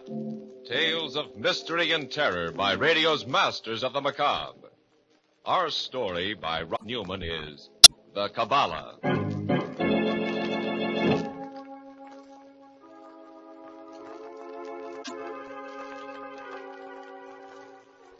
A rambling house on the outskirts of a small university town. And in the house, a room that seems more like the cell of a medieval alchemist than the study of a college professor. Its walls lined with ancient volumes and astrolabes and other curious instruments. Bent over his desk, Doctor Rudd does not hear the knock on the door at first. But when it's repeated, he says, "Come in." Alan's going, Father. He wanted to say goodnight to you. Oh, yes, Alan. Good night. I was terribly sorry to hear about the decision of the Board of Trustees, sir. I mean, they're refusing to give you a grant to go on with your research. Oh, that. Well, it doesn't matter. I've about decided to give up the whole project anyway. Your book? Yes. Father, you're not serious. I, I thought you were almost finished with it. I am. All but the last chapter. I just can't seem to write that without additional research. And without the last chapter, why... the rest of the book is meaningless. Well, isn't there anyone you could talk to about it, sir? Anyone who could help you? I doubt it, Alan. I think I know as much about the occult as anyone in the world, except perhaps one man. Who is that, Father? The man I studied under at the University of Paris. And I haven't heard from him in over ten years. I'm not even sure that he's still alive. Too bad this is the twentieth century, not the twelfth. How so, Doctor Rudd? Oh, it would have been very simple then. A pentacle, a pair of corpse candles, and I could summon up someone who would make things very easy for me. Yes, right now, I really believe I would sell my soul for the help I need. Father, you mustn't say things like that, even as a joke. Well, you're right, Barbara. And no one knows it better than I. Well, good night, Alan. See you in the morning. Right, Doctor Rudd. Good night.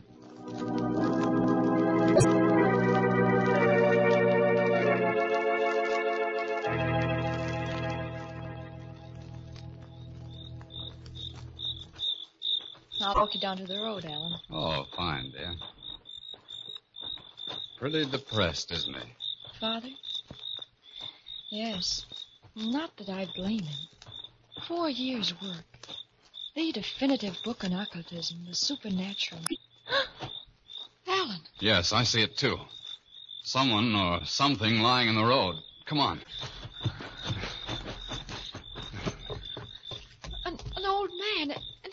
So strangely. Looks like an Arab. Wonder what he's doing around here. Anyway, he seems in a bad way. Here, I'll carry him into the house. You run ahead and tell your father. All right.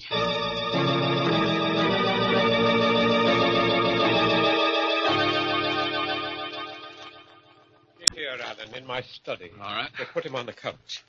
What's wrong with him? Well, it's hard to say, but I think it's just exhaustion. Uh-oh. Oh, his pulse is very weak. Barbara, call Doctor Stevens. Of course, Father. I... He's opening his eyes. Where What is this place? No, it's all right. You're among friends. We're sending for a doctor. A doctor? Ah, you're kind, but it's too late. Allah stretches his hand out for me. Nonsense. All you need is some food, rest. No, and... no, I, I'm dying. But if you are indeed friends, one last request. Will you grant it? If we possibly can. I am a Hajj, a Sufi. I come of a long, ancient line. Will you see that I get proper burial? Oh, yes, of course. I have no gold, money, but... He's fainting. Loosen this rope, Alan. Right. Mm. Say, he's got something hidden here. A parchment scroll. The Kabalah. You, you've taken the Kabalah. It's all right. No, no, you must not. It's accursed. Into the fire. Destroy it. If you use it... Father. Yes. Yes, he's dead. May his soul rest in peace.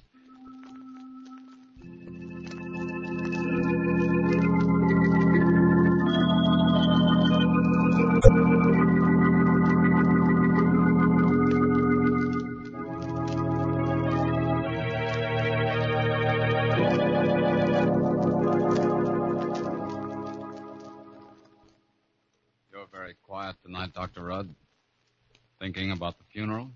Huh? Our Arab friend? Oh, uh, yes, Alan. Partly. And partly about this. This, this parchment he had hidden in his room. It seems to be a form of the Kabalah. That's right. That's what he called it when he got so excited. Wanted you to destroy it. The Kabalah is just the science of letters and numbers, isn't it? Mm, it's much more than that, Barbara. It's the science of the mystical attributes of letters and numbers, the basis for almost all occultism. But this system is different from any I ever saw before. Different? How? Well, this particular system tells how a question can be written out, the letters changed into numbers and manipulated. When the numbers are changed back into letters, they will answer the question. Listen, Professor, what do you say we try it? Try it? Sure. Of course, it's a lot of nonsense, but... Well, why not? Oh, well, all right.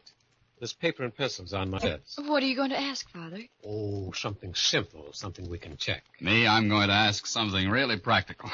Okay, Professor, let's go. How are you coming, Father? Almost finished. Now, let's see. Zadek, Mem, Vav. Great Scott. What is it? Look at this. Here's my question. Will we have any visitors today? Mm-hmm. And here's the answer. Two visitors. Professor Laborde and someone else. Professor Laborde? Do you remember my telling you yesterday that there was one person in the world who could give me the help I needed to finish my book? Yes. That man was Professor Laborde. Father, you you don't really believe it, do you? I don't know.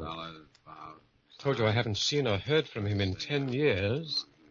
But just mm. the same... Doctor Rudd, look. Hmm? Look here, I got something, too. What is it, Alan? Well, here's my question. How can the professor get the money to continue with his research? Yes. Here's the answer. Call Mark Endicott. What? Of course. Why don't you, Father? He's always been interested in you and your work. Well, I just never thought of it. I'll go in and call him right away.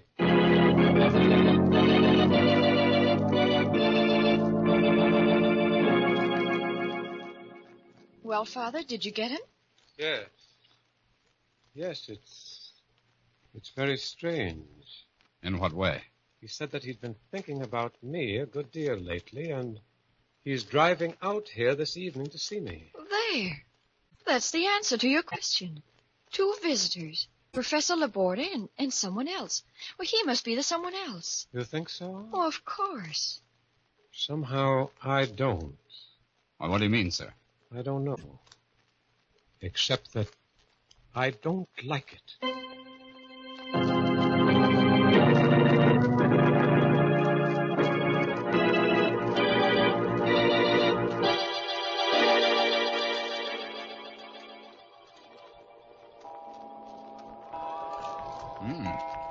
It's beginning to look as if our Kabalah's a washout after all. What makes you say that? Well, eleven o'clock and no sign of either Laborde or Endicott. I can't understand it. Endicott definitely said that he was driving out here and that he was leaving immediately. He probably changed his mind because of the storm. Well, it's still pretty bad out, isn't it? Yes, but it's not like him. You think he'd phone us and let us know? Oh, perhaps that's he now. Hello? Yes? This is Professor Rudd speaking. Who? Oh, yes. What? But that's impossible. I spoke to him only a few hours ago, and... Why, I can't believe it. You're sure? Oh, I see. But thank you. Thank you very much. Goodbye. Who was it, Father? That was Mark Endicott's attorney. His attorney? What did he want? Mark Endicott was killed at about six o'clock this afternoon. Killed? On his way here, an auto accident. His attorney called to tell me Endicott had left me a five thousand dollars bequest for research. What? Father, the Kabalah. It said you were to call him for the money to continue your work. It didn't actually say he was coming out here. No. Wait a minute.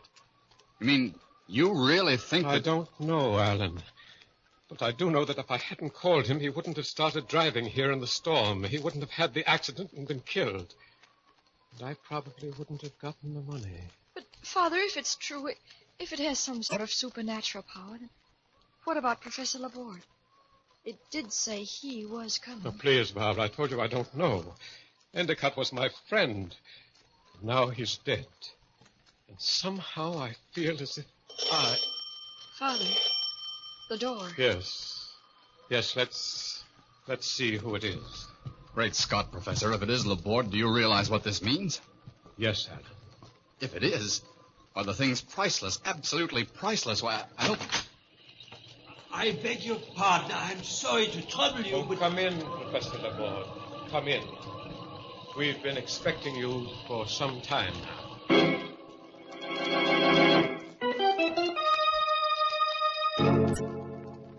An ancient manuscript which can foretell the future. A dead man and a visitor from the dead. As the clock strikes twelve for murder at midnight.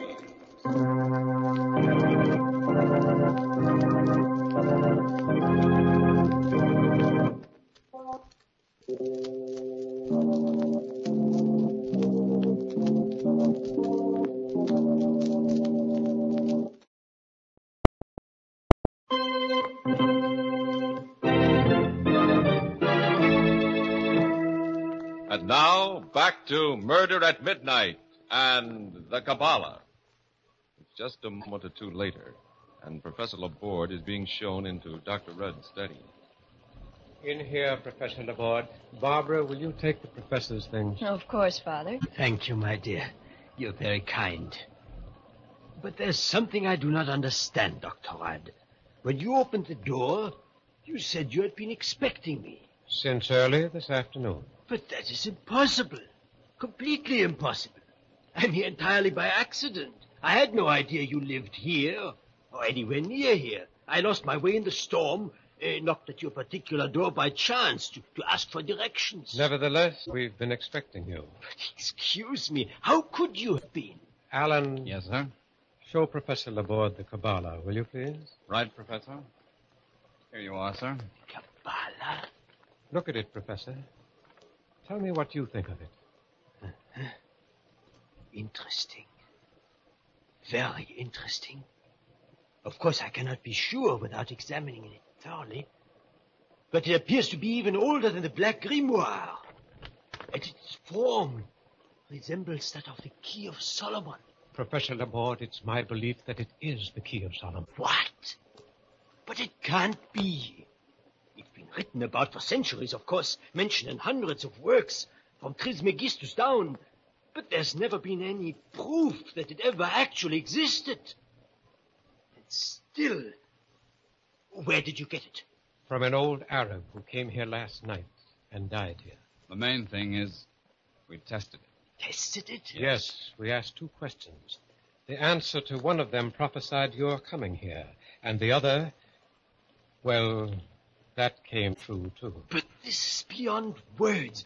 If it's true, then it's the most priceless discovery that has ever... Professor Rudd, may I try it? Use it to ask a question, too? Well, I... I don't know, Professor Laborde. I... Please. For years now, ever since I began studying the supernatural, there's been something, one thing I've always said I'd give my very life to know. If it can tell me that, you must let me, Rudd. And you must let me do it while I'm alone. Well, all right. Ah, good. Come on, Alan, Barbara. We'll wait outside.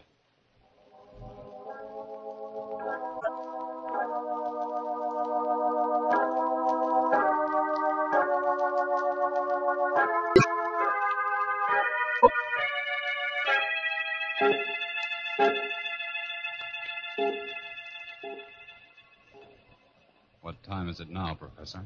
It's twenty hours. Hmm. He's been at it for quite a while. Yes. If he doesn't call us in another minute or two, we'll go in. I'm probably being very silly, but I don't like this, any of it. Why not, Barbara? I don't know, but... Oh, no, no, what's that? No, no, Professor Laborde, no, come on. No, Professor Laborde, what is it? What's happened? What, what are you doing? He's burning something in the fire. Oh, Father, it's his hands. He's holding them in the fire, burning. Oh, great Scott, Professor Laborde, stop. Stop, have you gone mad? Fire! Only fire can burn my hands clean again. I asked. Now I must pay. Laborde. Let me go. Let go. I'm coming. I'll pay. I'll Professor pay. Laborde, come back. Quick, Alan. Okay. Which way did he go? That way. Down through the garden. The storm. It's so dark you can't see. Doctor Rudd, there. There, at the bottom of the terrace. Professor Laborde. Laborde, why... Oh. Oh, good Lord. Well, what is it? He... Oh, he must have fallen down the steps. Broken his neck. He... He's dead.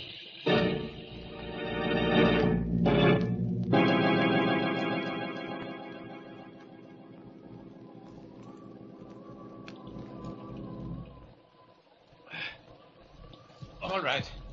All right now, Alan. Put him down.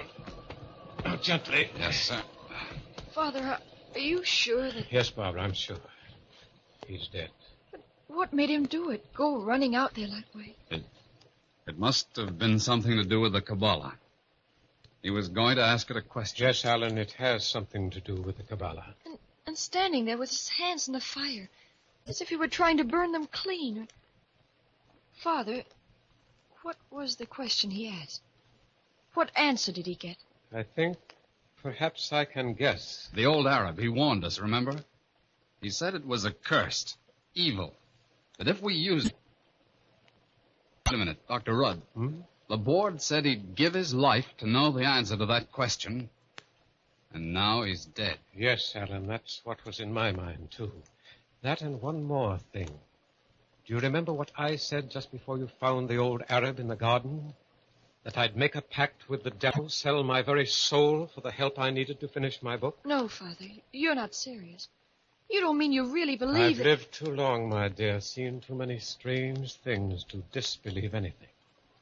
If the Kabalah is everything we think it is, if it is the key to the future, to all knowledge, if it can answer any question we put to it, then there are only two sources from which it can draw its power. One good and one evil. And, and you think... If God had wished us to be able to foresee the future... We should be able to foresee it. On the hand, if it's evil, Well, there's usually a penalty involved. Laborde. He said something about paying, too. Who must be paid, and how? There's only one way to find out, through the Kabalah itself. Give it to me, Alan. No, please, no. I'm sorry, Barbara, I must. There's no need for you to stay here, or Alan. No, Father. We'll stay, both of us. Very well. Then, here goes.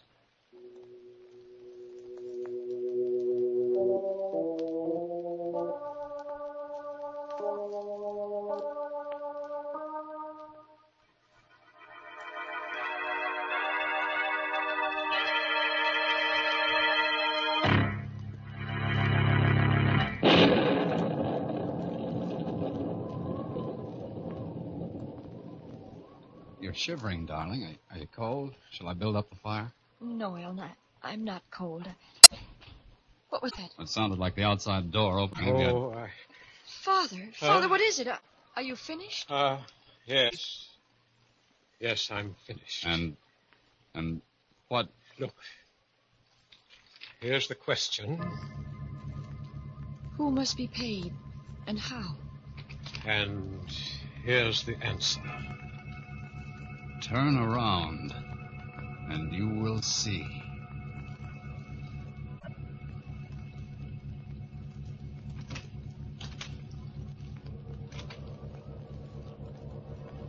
Father, the door, the, the door behind us, it just opened. Yes. I don't dare turn around. You needn't. Right in front of you, there on the wall. Look. Something black, like a stain, a blot.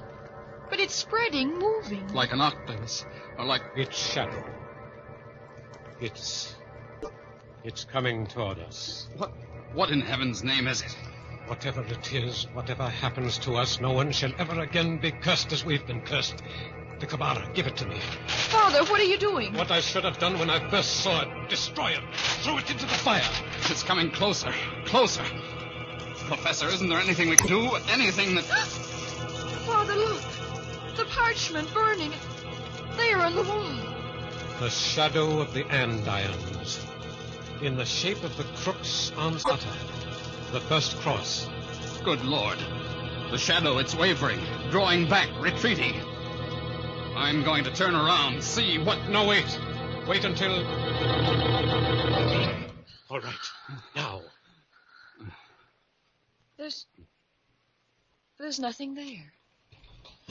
Laborde? Laborde? Doctor Laborde? Someone just came in.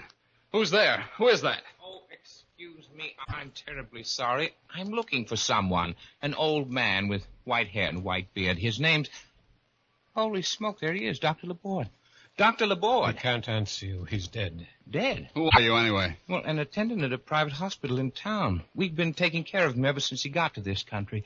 Nervous breakdown. He disappeared this afternoon, and... He'd been talking about you so much lately that I had a hunch he might have come out here. Talking so about me? He said he had no idea I lived here. Of course he knew. I told you he wasn't right in the head. That was one of the signs. Father, if it's true, if his mind was going, that would explain what he did. Burning his hands, running away like that. You mean the Kabalah didn't have any occult power? What about the money from Endicott? Oh, just a coincidence. And what just happened? That shadow we saw on the wall? Well, it was only a shadow. It could have been just our imagination. Yes, Barbara, it could have been. But somehow, I don't think it was.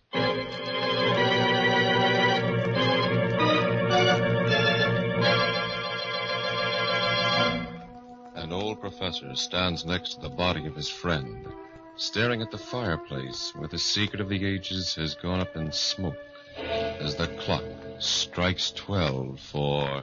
Murder! At midnight.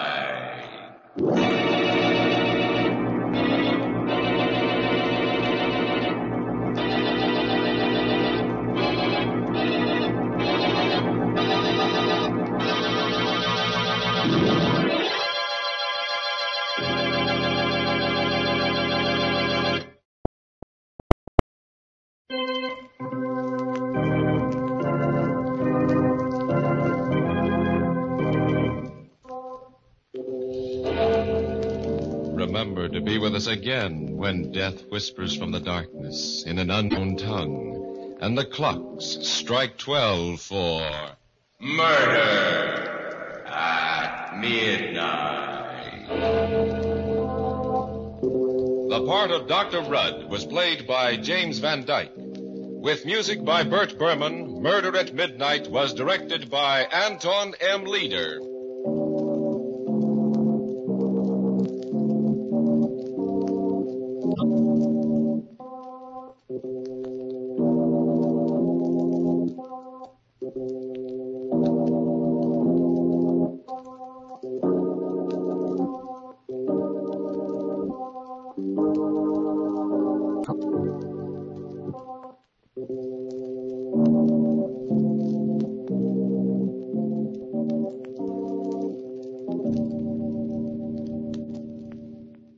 For a Christian sci-fi with humor, adventure and a touch of romance, read Quantum Spacewalker, Jarl's Journey. Travel with Jarl through the universe and several dimensions as he unearths items to help those struggling to survive on Earth during the catastrophic conclusion of the age. Grace Groves dot com has more information. Read Quantum Spacewalker, Jarl's Journey by Grace S. Groves. Major trouble in dealing with an alien is that we're accustomed to certain little signs, symbols, facial expressions, tones of voice that have meaning when a human being is communicating with a human being. But we have no system of signs and no code of communication with the alien. Uh, how could we tell what the alien was thinking?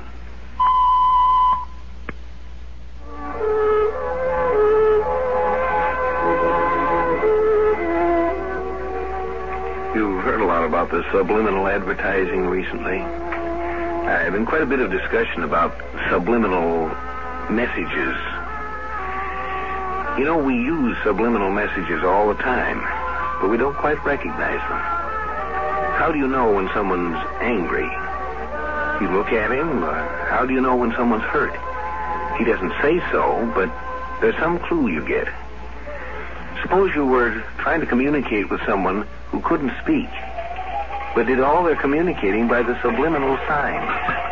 You'd never be able to say just how you knew what the feeling was. Kathy, what?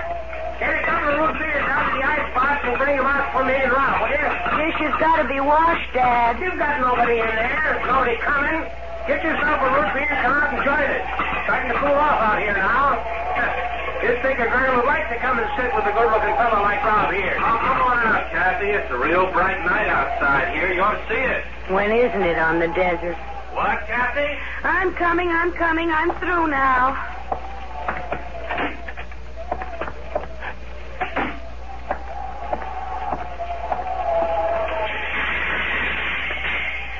Here, you'll have to open it yourself. Got my opener right here in my watch chain. Give him here. You got one for yourself, Cappy? Didn't want one. Move over. Uh, lots of shooting stars out tonight. And here we sit, looking at them. I tell you, when I was your age, Rob, and if I'd have seen myself as I am now, sitting on the front steps of a little cafe and gas pump, ten miles from nothing but a wide spot in the road, middle of the desert. Oh, Two Springs, not just a wide spot, fifteen hundred something people. That's counting all the ranches forty miles in every direction. And one town clock and one town constable. Two, Jimmy Herbert and me. And it's marshal, not constable. You aren't but half a constable, Rob. A part-time traffic cop nights. And why aren't you back guarding the town if it's so valuable? Instead of sitting here with me. Uh, that's all right. I gotta head back in a bit and check in at eleven. Look, there's a bright one. What?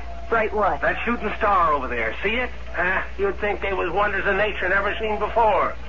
Regular Fourth of July light-up. I'd rather look at that many silver dollars any day. And if I'd had a decent break, I'd be looking at them, too. You kids get your wishes in before it fell? What'd you wish for, Rob? Don't need to ask what Kathy wished for. Kathy? No, Dad. Well, I didn't say nothing bad. Don't every woman wish for good looks? Dad. Now, you knew I was kidding you. I wouldn't... Look! Say... Look at that one. It's coming right at us. Where? What? Hey, look, look out!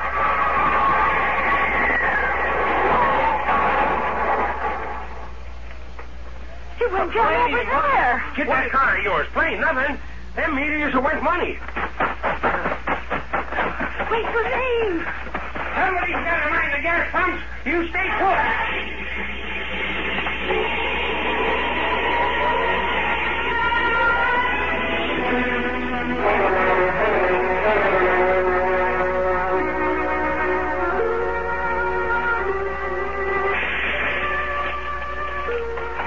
What was it? What was it? Let me.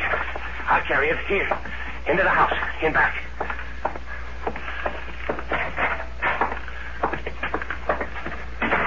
Wait, it's one of those big rubber beach balls. I put it on the sofa here. Good thing nobody's stopping for gas or a sandwich right now. Easy. There. Beach balls, did you say, girl? Look again. That, that hole there. Like a mouth. It looks like it's breathing. You're darn right it's breathing. We found it at the bottom of a little drop on the wash. Out there by a water boiler sort of thing. Acts like it's knocked out. It's moving. Grab it. Don't let it run away. Now go. Now go. It talked. It said something. I knew it. I knew it. I really got something. Something at last. I got to get back to town and report this. Hold it. You crazy boy. Out of your head. Can't you see what I got here? We can get rich off this. If we don't throw it away like dumb fools. Let me go, Harp. I got to report. This is my duty. Why? Who else you think knows about it? There were lots of stars shooting around tonight, weren't there? Who was around but us to see it land? That noise it made coming down wasn't much, just a bump. Nobody would know. No one else could. This is ours. They're bound to find out sooner or later it came down, and if I didn't report How this... How they I... knew you heard it or saw it? I tell you, it didn't make much noise. Who's to guess? So you didn't find out about it for a couple of days, don't you see, boy? That gives us time to figure out what to do, how to make the best of it. But I... You I listen to me. This could be the best thing that happened to us. Now you get back to town. Go on, kid. But don't say a word. I'll keep it here. Come back tomorrow. Not early, but about the time of afternoon you always drop in. What do you do with it? Just keep it safe. Just keep it safe. Now get going. Well, all right. Dad? We're going to be rich, girl. We're going to be rich.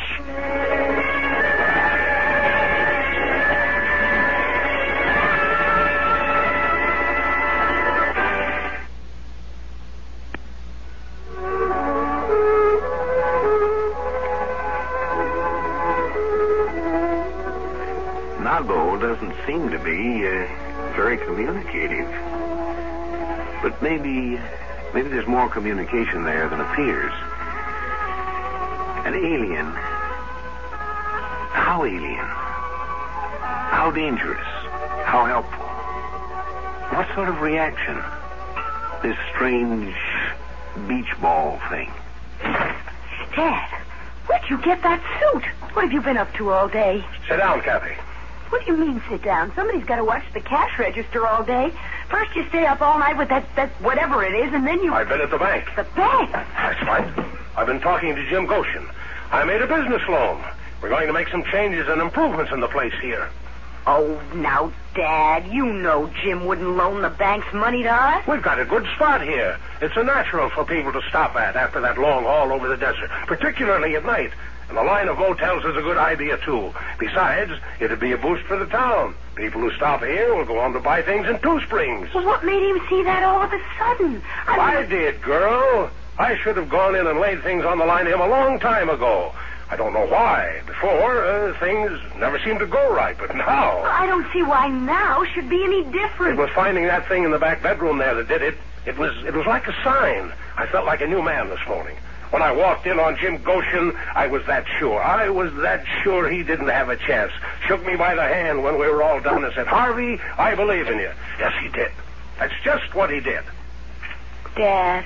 What? What's the matter with you now? Dad, I don't like it. Don't like it? For the first time since you were born, since your mother died, we look like we've got a chance in the world, and you say you don't like it. It's so sudden. Last night, it... And now this. This is what I was born to be, born to do. I was always meant to make money, only I could never get started. Now I know how to go about it. Now, that's all there is to it. Uh, how's the thing? You you look in on it? No, no, I've, I've been so busy out front. Let's see, then.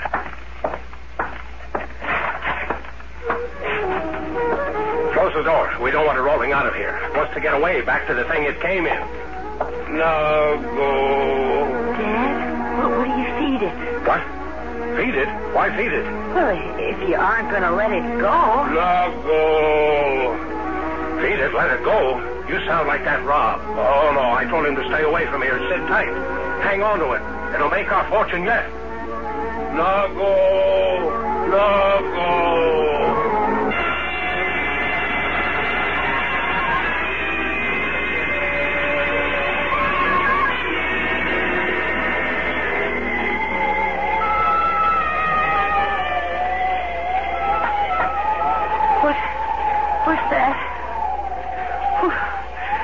Who's that? Who's there? Kathy? Rob? Rob? What in the world? Just a minute. I've got to put on a robe.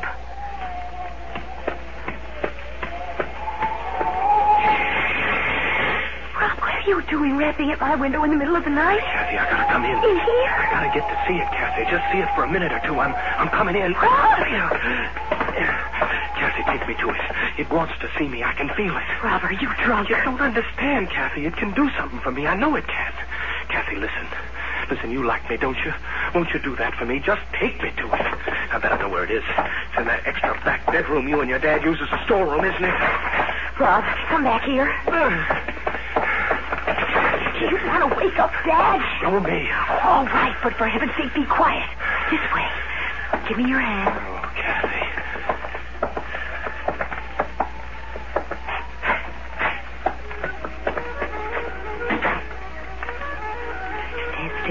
I'll get the lights. Now look out. It's right under your feet. Now go.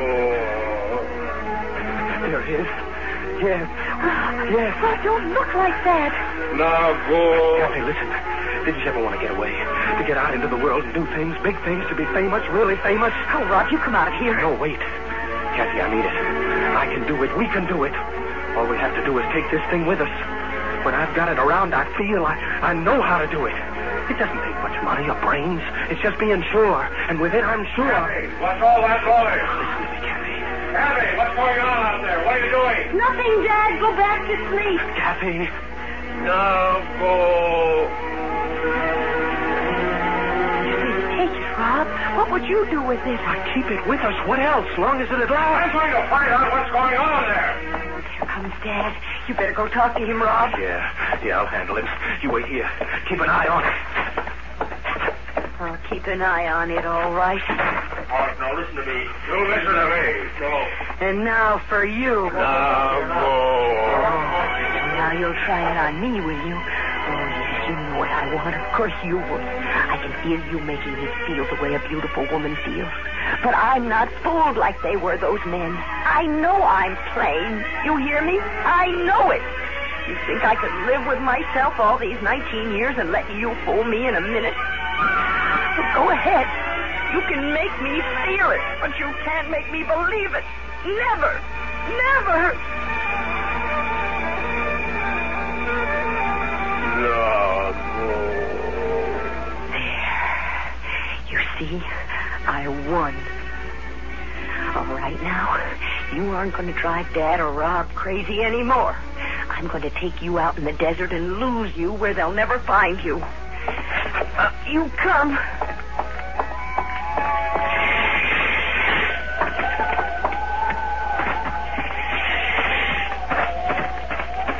You aren't too heavy.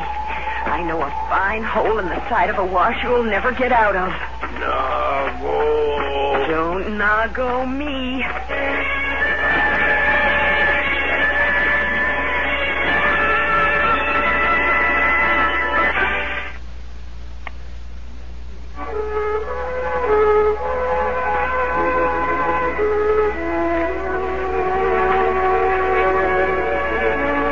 Nago's specialty seems to be what you might call a promissory note. She was promising things, apparently, but, uh, you know, a woman is peculiar in one respect.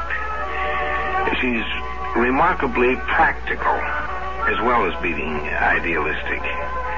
And the practical pragmatism doesn't yield too well to promissory notes. here's a place that'll hold you. I'll just put you down here, open the hole a bit, and lock you down with a stone. Well, aren't you going to try once more? Oh, come now. Aren't you going to try once more to make me feel lovely and wanted and pretty? Bravo. What was it you wanted from them anyway? From Rob and my dad? What were you after anyway? You ought to be able to make some kind of an answer. Go ahead, you can't fool me anyway. I'm onto your trick of finding out what people want and making them feel they can have it. Maybe they could have. It seemed to work for Dad. But even if your making me feel attractive would make other people think so, too, I still wouldn't buy a pig in a poke. You hear that? No. All right, I don't want to hurt you. Tell me what you were after, and I'll leave you here to save yourself or not. I don't care. What did you want from us? What? No. I can hear you. Somehow.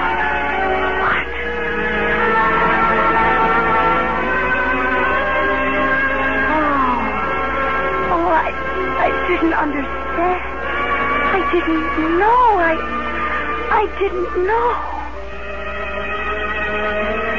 No. No, I'll get you to it. I'll get you to it in time. This way. Oh, I'll hurry. She won't find us. You won't get you up in time. Oh, please hold on. Just a little longer. Kathy! Kathy, I'm coming! I'm following your tracks! You all right? Can you hear me, Kathy? Oh, I can see you now. Just a little farther. Kathy! Oh, here. In with you, quick. There! I'll go with him now. I'll keep him back. Here I am, Rob! Kathy! Kathy!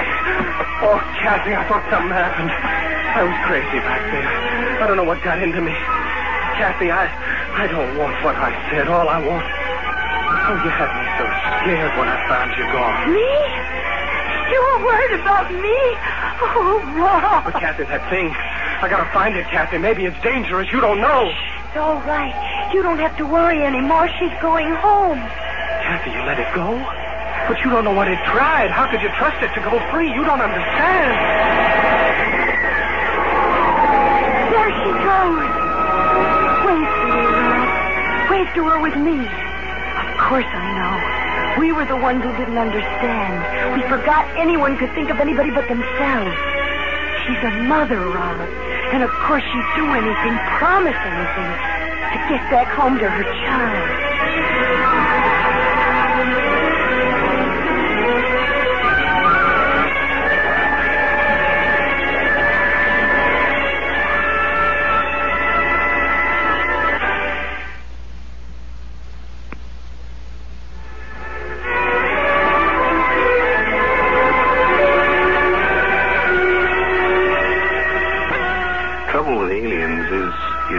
Start with a preconception. But uh, how can you tell when you don't know the meaning of the clues? Is it a warrior? A scout seeking to bring in an invading crew? A scientist? Or perhaps a lost child? Or a mother who's missed a turn and trying to get home to baby? We start with a preconception, but preconceptions aren't always right. This time they weren't.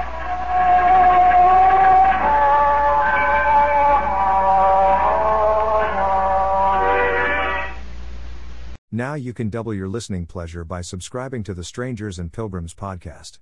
For only ninety-nine cents a month, you gain access to more shows for your enjoyment. Subscribe now. And happy listening.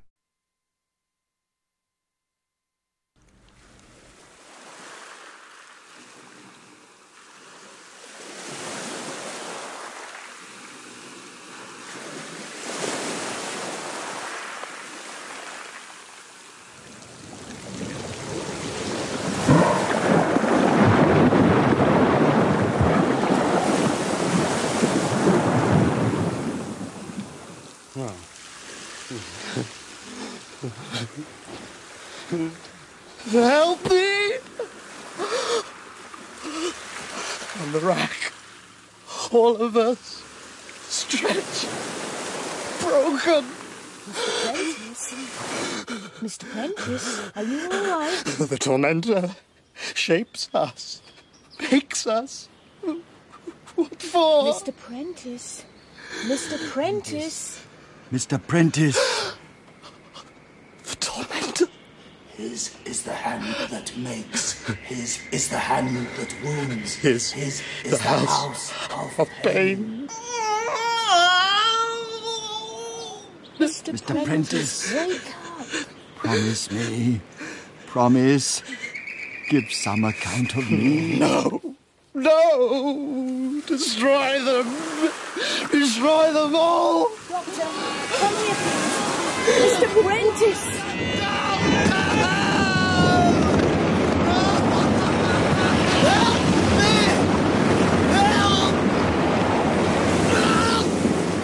Help me!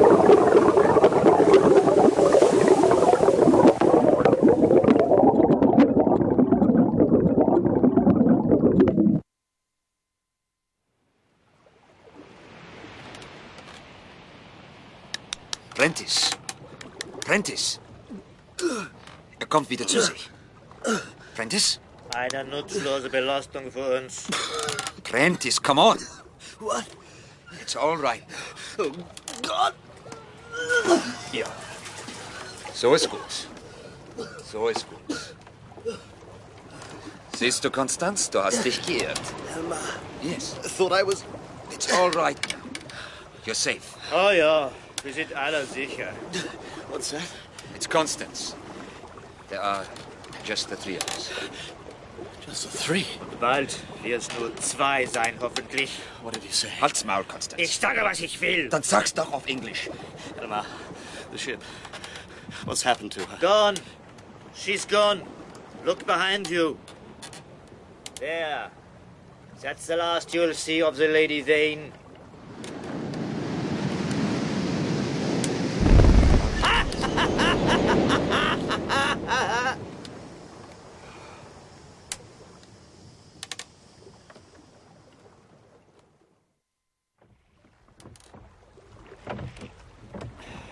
Here, Prentice. Water. Make the most of it. There's no more. How long can we go without? I don't know. Depends on how much you want to live. If you want to live badly enough, you'll find ways of staying alive. But without water, we... It doesn't have to be water. There are other things. Blood. What? Blood? Blood will keep you alive. You're insane. Those girls! Drink their blood! They'll keep you alive! Oh, you're right, he's insane. You lie nice and still in the bottom of the boat. One comes down to see what's going on. He comes closer. You make a grab, catch him, break his neck, and then... It, it's impossible. Of course it is. I know a man was wrecked in the South Seas. Three weeks he was in a boat. No water. But he kept himself alive like that. Only trouble was, he got himself a real taste for it, you know what I mean? Don't listen to him. I don't believe you. When you're thirsty, you will. It won't come to that. We'll get picked up. Oh, yes! Here comes a ship now! What? And another! Ships all around us coming to pick us up! The whole ocean's full of them! Halt's Maul! Halt's Maul! Es kommt der Tag, da uns nicht mehr unmöglich ist! Ich sagte, halt die Schnauze! No more talk like that. No more!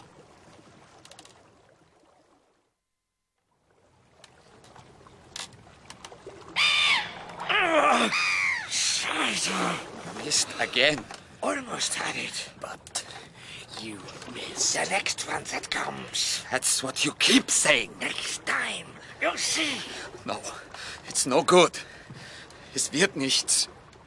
Es geht nicht.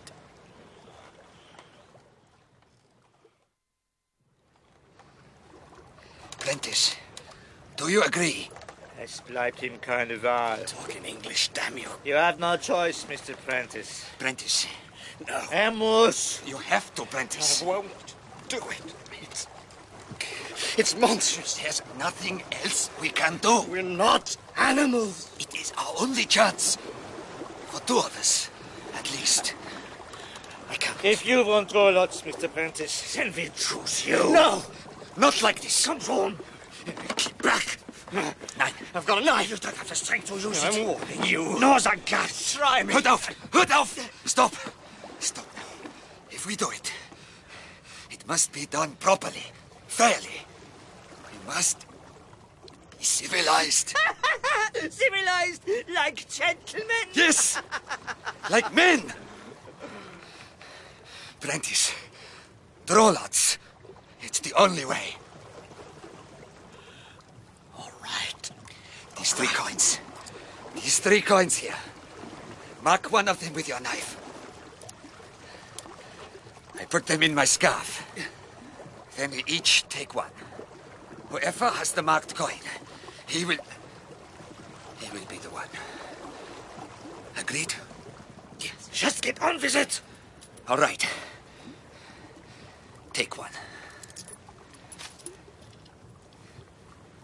Prentice? No. No, me. That means... Nein! It's you! Ich scheiß auf deine Monster! Come and get me, the two of you! Scared, are you? Scared, no. Fellas! Nein! Ah! Ah! Ah! Prentice! Your knife! Your knife! We're not animals! We're men! We're not animals! Not animals! No!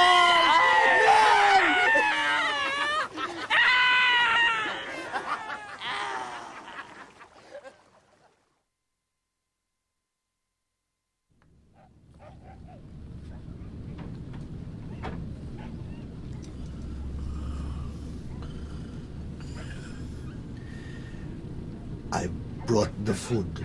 Just put it down there. Is he well? Better than he was. Looks like he'll be waking up again sooner. You'd better get back on deck. Keep an eye on the animals. Master, they say... Uh, what? The men, they say to me... It's coming round. Go on, Billy. We don't want you to be the first thing he sees. But, Master... What's the matter with you? Get up, I tell you. Frighten the poor bugger to death. Helmer? That's the third time you called me that. I keep telling you, my name is Montgomery. Montgomery? That's right, you're Good Samaritan. Ah, Montgomery. Yes, I, I remember. There, there was someone else here. Was there? Looking down at me. A, a face. It, it, it well, that would have been my servant. Now then, you think you could eat something? No. You must. You've had quite an ordeal. It's just some soup and bread. In a moment. See that you do. Doctor's orders. You're a doctor. You could say that. I didn't give much for your chances. You were in a bad way when we picked you up. God knows how long you've been alone in that boat. Alone? Yes. Or was there someone else with you then? Helmer.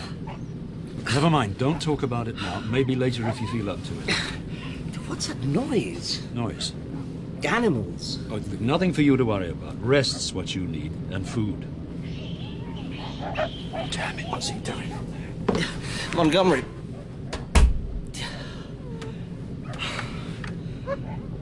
Alone. What happened to the others? Animals! Animals!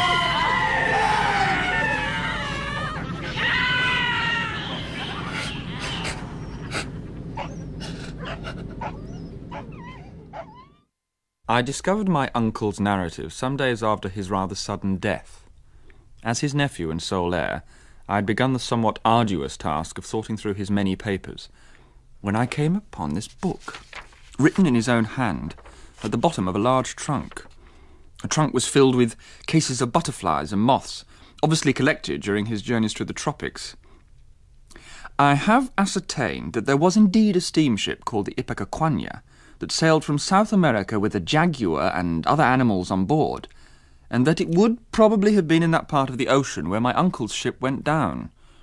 It may well have picked him up after the wreck of the Lady Vane. But I can find no record of a man named Montgomery being on board, nor his strange-looking servant. And in view of my uncle's account of what followed, I really expect to find none. Oh, it's good to be up on deck at last. It's becoming unbearable down there. Yes, this crate's not really equipped for carrying passengers. Not human ones, anyway. Where's she bound? Java, Sumatra. What about you? Home. England. Uh, haven't been there in ten years. I've been away for two. I can't wait to get back. Yes, I sometimes think I wouldn't mind seeing the old place again. You've no plans to go back? No, my home's out here now. That's where they're taking me. And I thought you were the ship's doctor. This ship hasn't got a doctor. I'm a passenger like you. Oh, I see. Uh, where is it? Your home? An island. It's about a, a week away, I'd say. What's its name? I don't know. I don't think it's got one. What's going on back there? Oh, M'ling. What's he got himself into now? I better go and see. Get him off! Get him off! Grab him! Oh, look what he did! Went for his throat, bloody animal! I'm bleeding! My face, you bastard! Teacher! Oh, leave him alone! Well, look what he did to me! Ain't gonna get away with that! Keep away, sir! Ah. Oh. Anybody else want to try? I was looking after the animals. Going on! Back to work, the lot of you! Move! Montgomery! If you lay hands on one of my crew again... You tell your crew to keep their hands off my assistant, Davis. Captain Davis to you, mister. And I don't need you to tell me to keep my crew in order. Someone needs to. That man's a passenger. Yeah. God help me. I wish I'd never agreed to take either of you, all you stinking animals. Oh, dear. This is my ship. I'll do and say what I like. Leave him, Montgomery. He's drunk. Uh, what's new? What's that? What's that you said? You! Castaway. Are you referring to me? Not enough to have him and his bloody animals. I get lumbered with you and all. If you don't mind, Captain. Clean ship, this was. Respectable ship. And a good crew. Good enough till I took you on board. That's enough. You and that bloody devil of yours. I'm warning you. No, Montgomery, he's not worth it. How right you are. What are you, eh? You're nothing. A piece of bloody flotsam. Shut up! Shut your bloody noise! Shut up!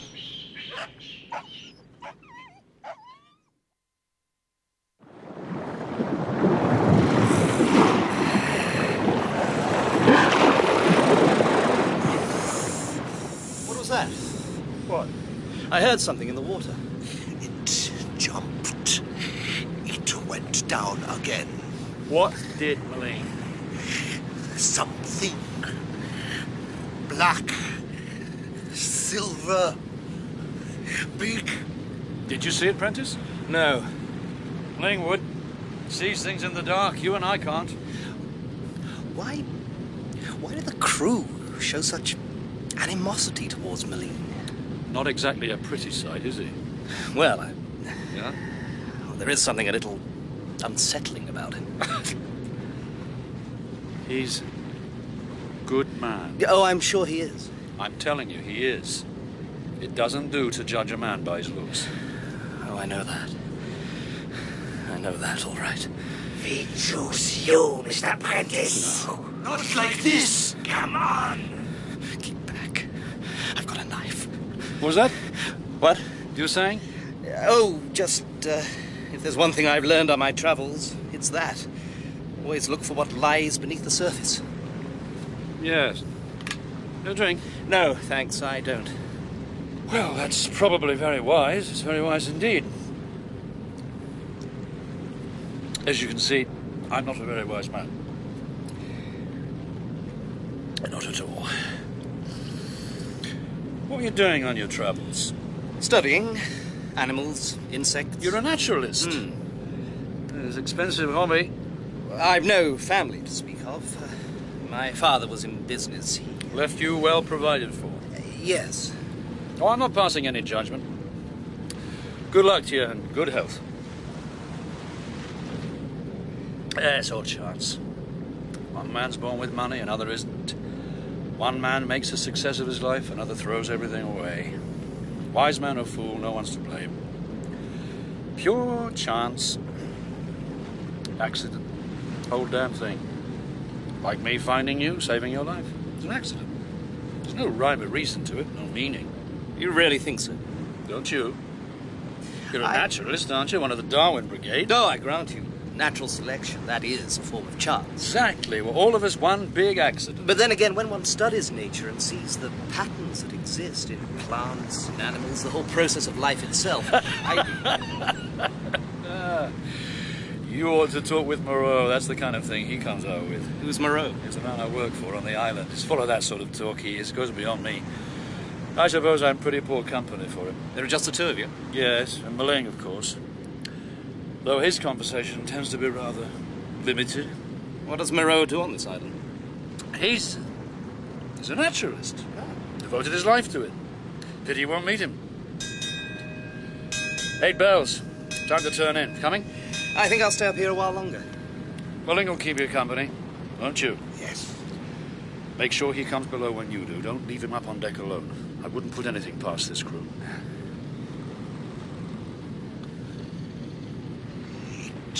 Comes from down there.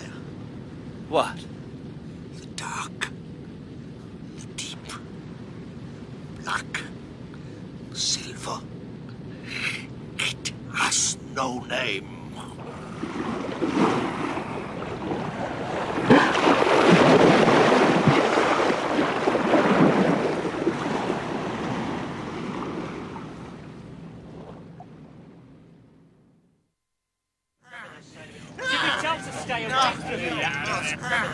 Careful with that cage! We're here, old lad. Captain, will you tell your men? I'll tell them what I like, mister. Montgomery! I don't want that creature dropped in the ocean. You can all drop in the bloody ocean for all I care. Drop in it and drown. Are you there, Montgomery? Yes, Moreau! Tell them to be careful in the cage. I have told them! Come away. We'll have ourselves a clean ship again soon. You want any help, Montgomery? No, thanks. That shaggy was the last of them. Is that all, lads? Yes! Come on, then! I'm on my way! Look, before you go, I just want Don't to say... Don't say anything, nothing to be said. All the same, I'm... Goodbye.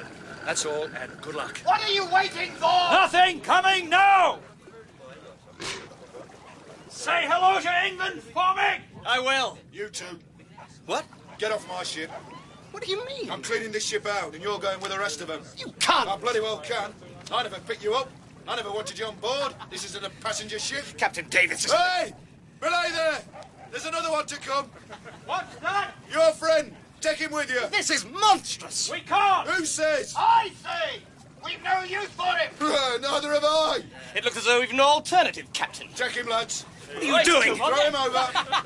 Captain Davis, please. I'm sending him over. Pick him up or not, as you like. Damn you, Captain. For God's sake. Over the side. Here we go! All clear now. Slow ahead. Look lively on other people.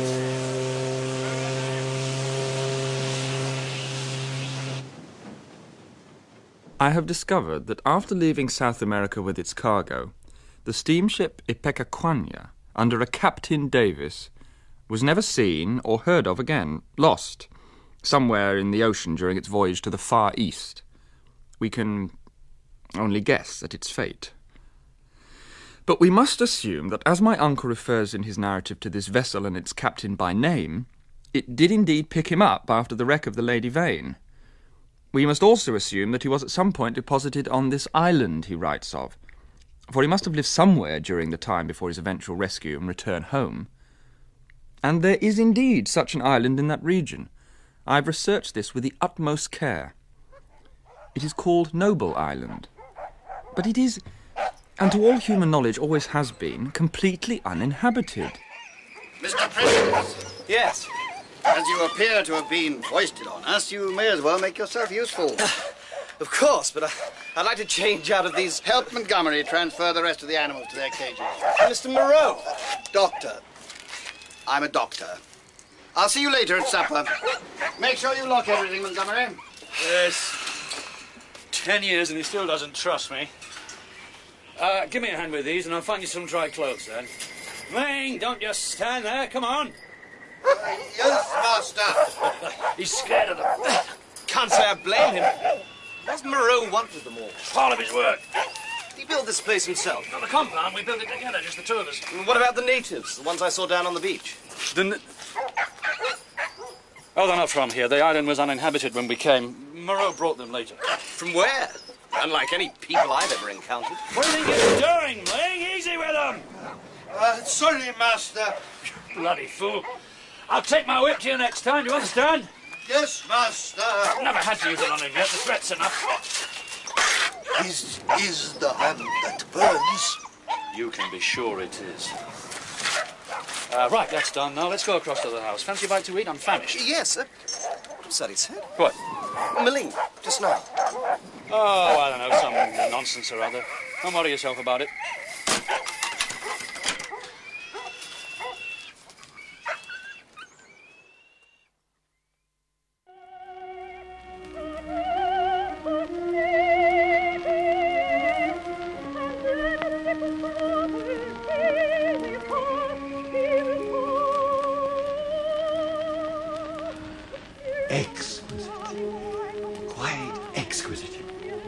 Don't you think so? Um, quite. Bloody record. Are you fond of opera, Mister Prentice? I'm not that well acquainted with it, I'm afraid. I've never really had much time for music. Ah, one should always have time for music. Music is the peak of human achievement. It's the voice of the soul. It must be I haven't got one, then. It can reach such heights of perfection. Those heights for which we all strive. Until it starts to run out of steam. Montgomery tells me you're a naturalist, Mister Prentice. Uh, well, yes. I've... Oh, he doesn't drink either. You've spent some years travelling, studying. That's right. I was on my way home well, when... Well, perhaps you may be able to assist in my work here. It could be some time before you're able to leave. Ships don't call here very often. What, what is your work exactly? I would take time to explain. More time than I can spare at present. Spend a few days acquainting yourself with our dwelling here, and after that perhaps we'll discuss the matter further. Hmm? Very well. And now, if you'll excuse me, I have to get on.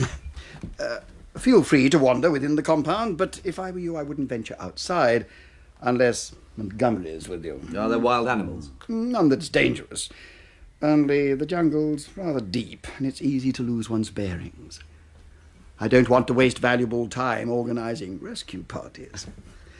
Montgomery, I'll require your assistance. I'll be over in a minute. Now. Thank you. Good night, Mister Prentice. Good night.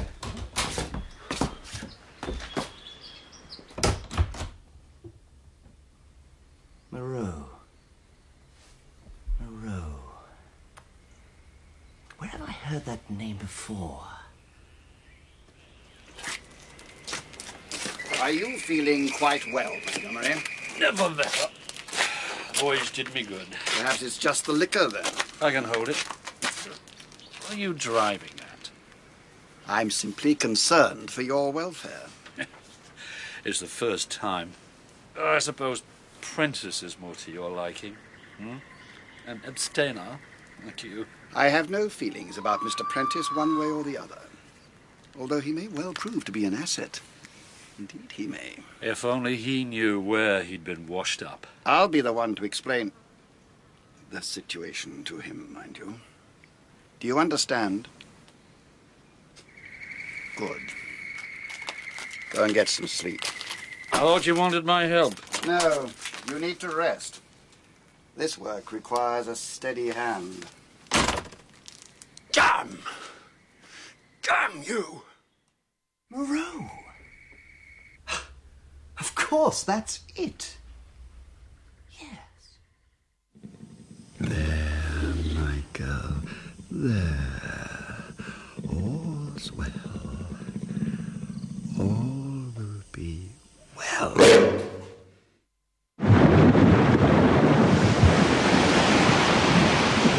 Captain Davis, there's something ahead. Bloody devil! Straight ahead, Captain. Get him off my ship. Oh, I wish I'd we gotta change course! What is it? I don't know, it's dark, huge! Change course, Captain! Blow them off! Blow them all off! He's bloody drunk! We're heading straight for it! Down to the bottom! Down to hell! Oh, my Lord! Oh, my Lord! Down!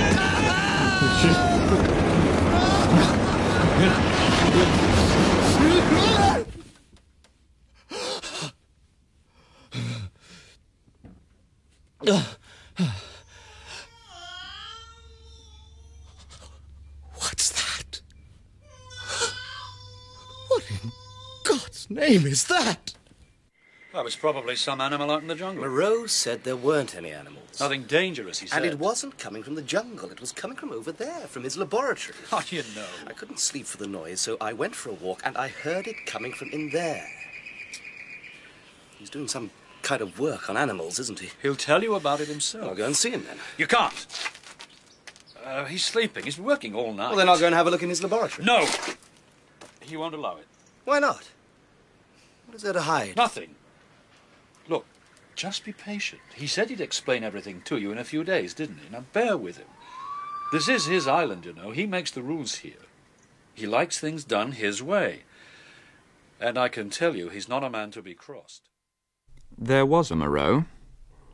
A physiologist of that name was working in London some thirty years ago, and it appears that he was highly regarded and respected by his contemporaries, not only as a man of science, but also as a man of wide learning and culture. For a time, he was professor of zoology at a famous city institute, but... But then, quite abruptly, he gave up his post and left the country. Of where he went, and what became of him thereafter, there appears to be no record. Pain. There must be pain. Out of pain comes... You will understand. You'll come to know. The pain is nothing. Nothing. That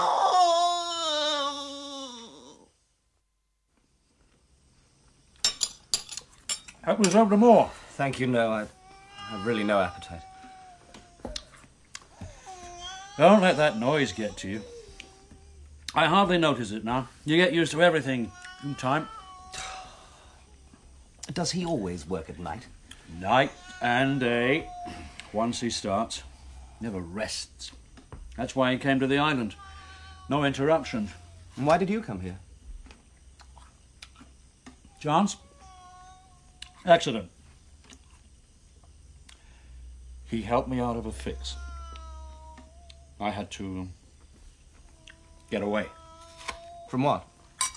Isn't there always something? Doesn't everyone have something they need to... I mean, what about you? Well, what do you mean? That little boat of yours.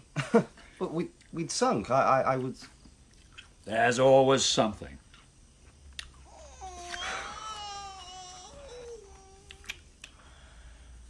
I've seen him before.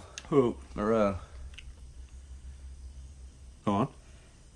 When I was a boy, quite young actually, I, my father took me to a zoological lecture in London. I don't remember much about the lecture itself, of course, except the name of the man who delivered it, Doctor Moreau. Really? I was too young to follow much of what he said, but I remember him and his voice. A kind of passion, a power. I can remember that. Oh, it's quite a coincidence, huh? Yes, I wonder. What do you mean? Well, I remember listening to him, being almost overwhelmed by him. I wanted to have that knowledge and understanding of the world, that same power. My own interest in natural science was born then. In a way, I suppose all that I've done since has been because of him. I... Do you see? But for him, I wouldn't be here. Fate! Destiny! Oh, that's a good one, Prentice. That's a bloody good one. Go away! He doesn't want you. He's, he's the hand that wounds. He's, he's the fire that burns. Go away! Go away! M'ling? Sir? What are you doing, M'ling? nothing, sir. Looking for you, sir. Why? What do you want? Mister Montgomery sent me to find you. I'm simply taking a walk. I can't sleep. That's why Mister Montgomery sent me. He says, would you care to join him? He's awake too, is he? He said the noise didn't disturb him. For a drink, sir. He knows I don't. He says a drink will help you to sleep, sir. I'll thank Mister Montgomery for his offer, but tell him I decline. Very well, sir. All right. Yes, sir. Well, what are you waiting for? Oh, nothing, sir. Well, go and tell him, then. No. What? What's that? Sir? That noise on the other side of the gate. There it is again. You heard it? Yes, sir. A noise. What is it? I don't know, sir. Some kind of animal? Yes, sir. An animal.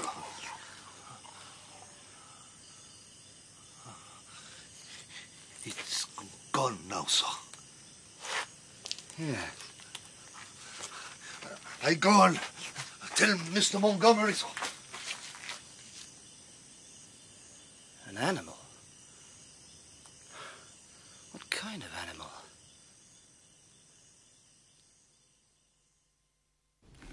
Do you really think it's a good idea? I'm only going for a stroll.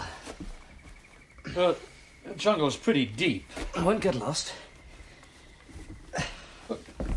Wait for an hour or two until I finish what I have to do. It'll be too hot then. I want to go out while the morning's cool. I'm tired of kicking my heels round here all day. I ought to have a word with Moreau first. Moreau's not my keeper, is he? I'm not his prisoner. Of course not. Then there's nothing to stop me, is there? I'll see you later. Prentice! There's a path through the jungle. Keep to it, eh? I can look after myself. What?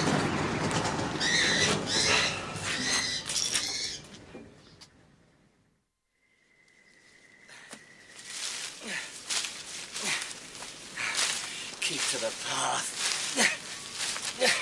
Where is the damn path? What?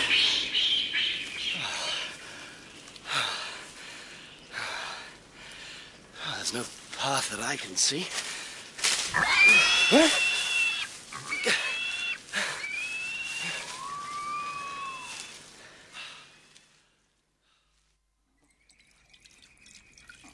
Why did you allow him to go? How could I stop him? He's suspicious enough as it is. Yeah. I suppose no harm can come of it. What if he comes across one of our friends? Well, that's not very likely. As long as he doesn't go far, they keep well away from here. Do they? M'ling told me one of them was outside the compound last night. Really? That's interesting. It's about time you told him. I will in a few days, when I'm finished with this. And I'll do better than tell him. I'll show him. She'll be ready then. Listen, Montgomery. Listen to her. She has a voice. No. No. Oh.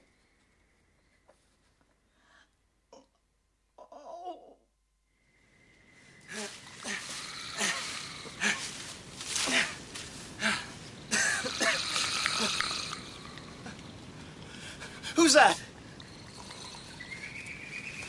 Who's there? M'ling, is that you? You. Huh? Who are you? Man. What? I am a man.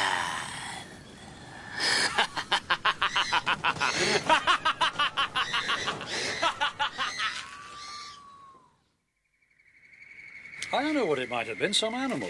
It spoke. You imagined it did. I heard it. A voice. Deep. Like M'ling's voice. Only must have been one of the natives there. But the way it ran. What of it? It was big, too big for a man. The shadows in the jungle, they can play tricks. I know what I heard. I know what I saw. Well, that's more than I do. Montgomery, uh-huh. You know what it was. Why won't you tell me? What's going on here? There's nothing going on. Oh, damn you. Where are you going? To see Moreau. You can't. He's working. Yes. Now, what kind of work? What's he doing in there? He'll tell you when he's ready. He'll tell me now. You're not going in. Get your hands off me! You are not going in. But please. Now, look. You've been through it these last few weeks. Your nerves are on edge. Go and rest. I can't. I'll give you something to help you sleep. Oh, God. I saw it. Trust me.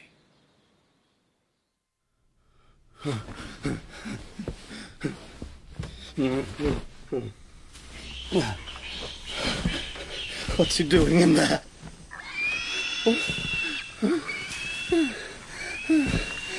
Animals. No. Animals. Who's there? Who is it? Not animals. None. No!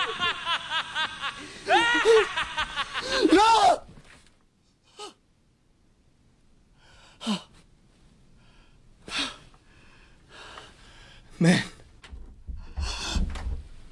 Who's there? Sir. Oh, M'ling. What do you want? Food, sir. Thank you. Just put it on the table. M'ling. Where's Moreau? Doctor Moreau is resting, sir. Resting? Yes, sir. Thank you, M'ling. That's all. We now come to what I call the second part of my uncle's narrative. Up to this point, all that he describes as having taken place could have some basis in actual events, even if the perception of those events has been somewhat distorted by his obviously distraught state of mind. But to find any rational explanation for the events he describes subsequently, I confess I find myself at a complete loss. From the moment my uncle tells of his decision to enter Moreau's laboratory, to the point where the narrative ends, all... all appears to be nothing more than the ravings of a haunted and broken mind, bordering on the insane.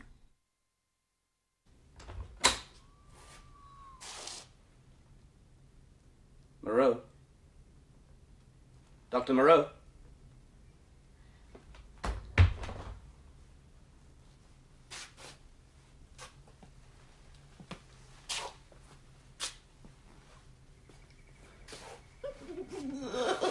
Huh?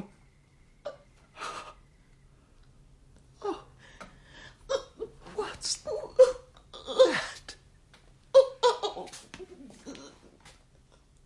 Oh my God. Poor creature, what has he done to you? What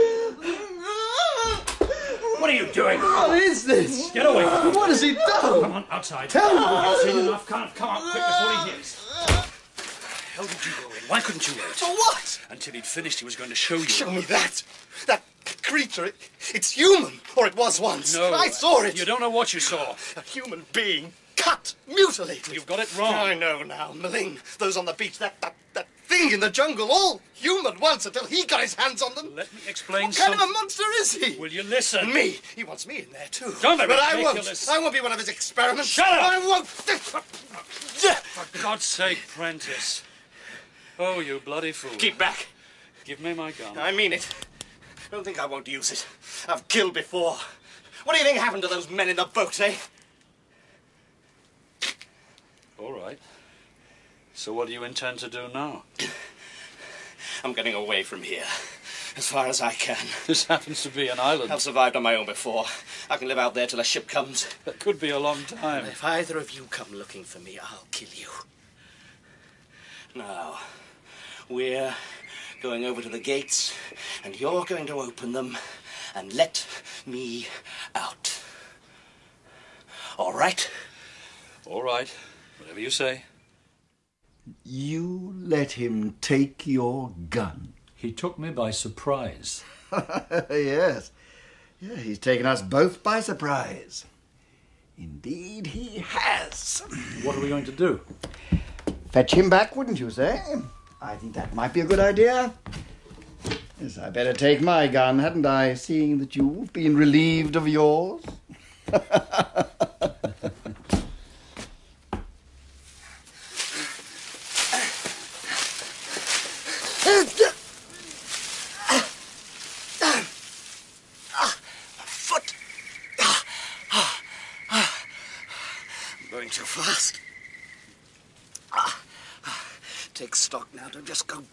You're not a fool. Fool! What? What? Fool! Fool! Fool! Who are you? You! What? You! You! You! You! Who? Who? You! Huh? Who you? Who you? Who you? Who you? Who you? You fall down. Up again. Man, like me. Scratch, hurts, blood. Make it better. Lick, yes? I, you, lick? No! I... no. No. I'm... I'm sorry, I... I didn't... Only... Mean... Only one had made better. Yes. Yes, it's all right. I'm not hurt. Friend. Friend. Friend, yes. Brother, look. Fingers! What? Fingers, fingers. You five, me five. Brothers! Five, five, five, five, five, five, five!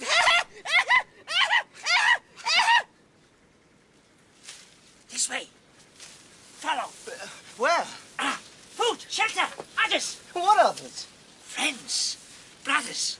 This way, not far. Uh, how many others? Many. Many, many. Hungry? Eat men's food, not meat. No. Evil are those! Come this way! Follow! What have you found, M'ling? They meet here.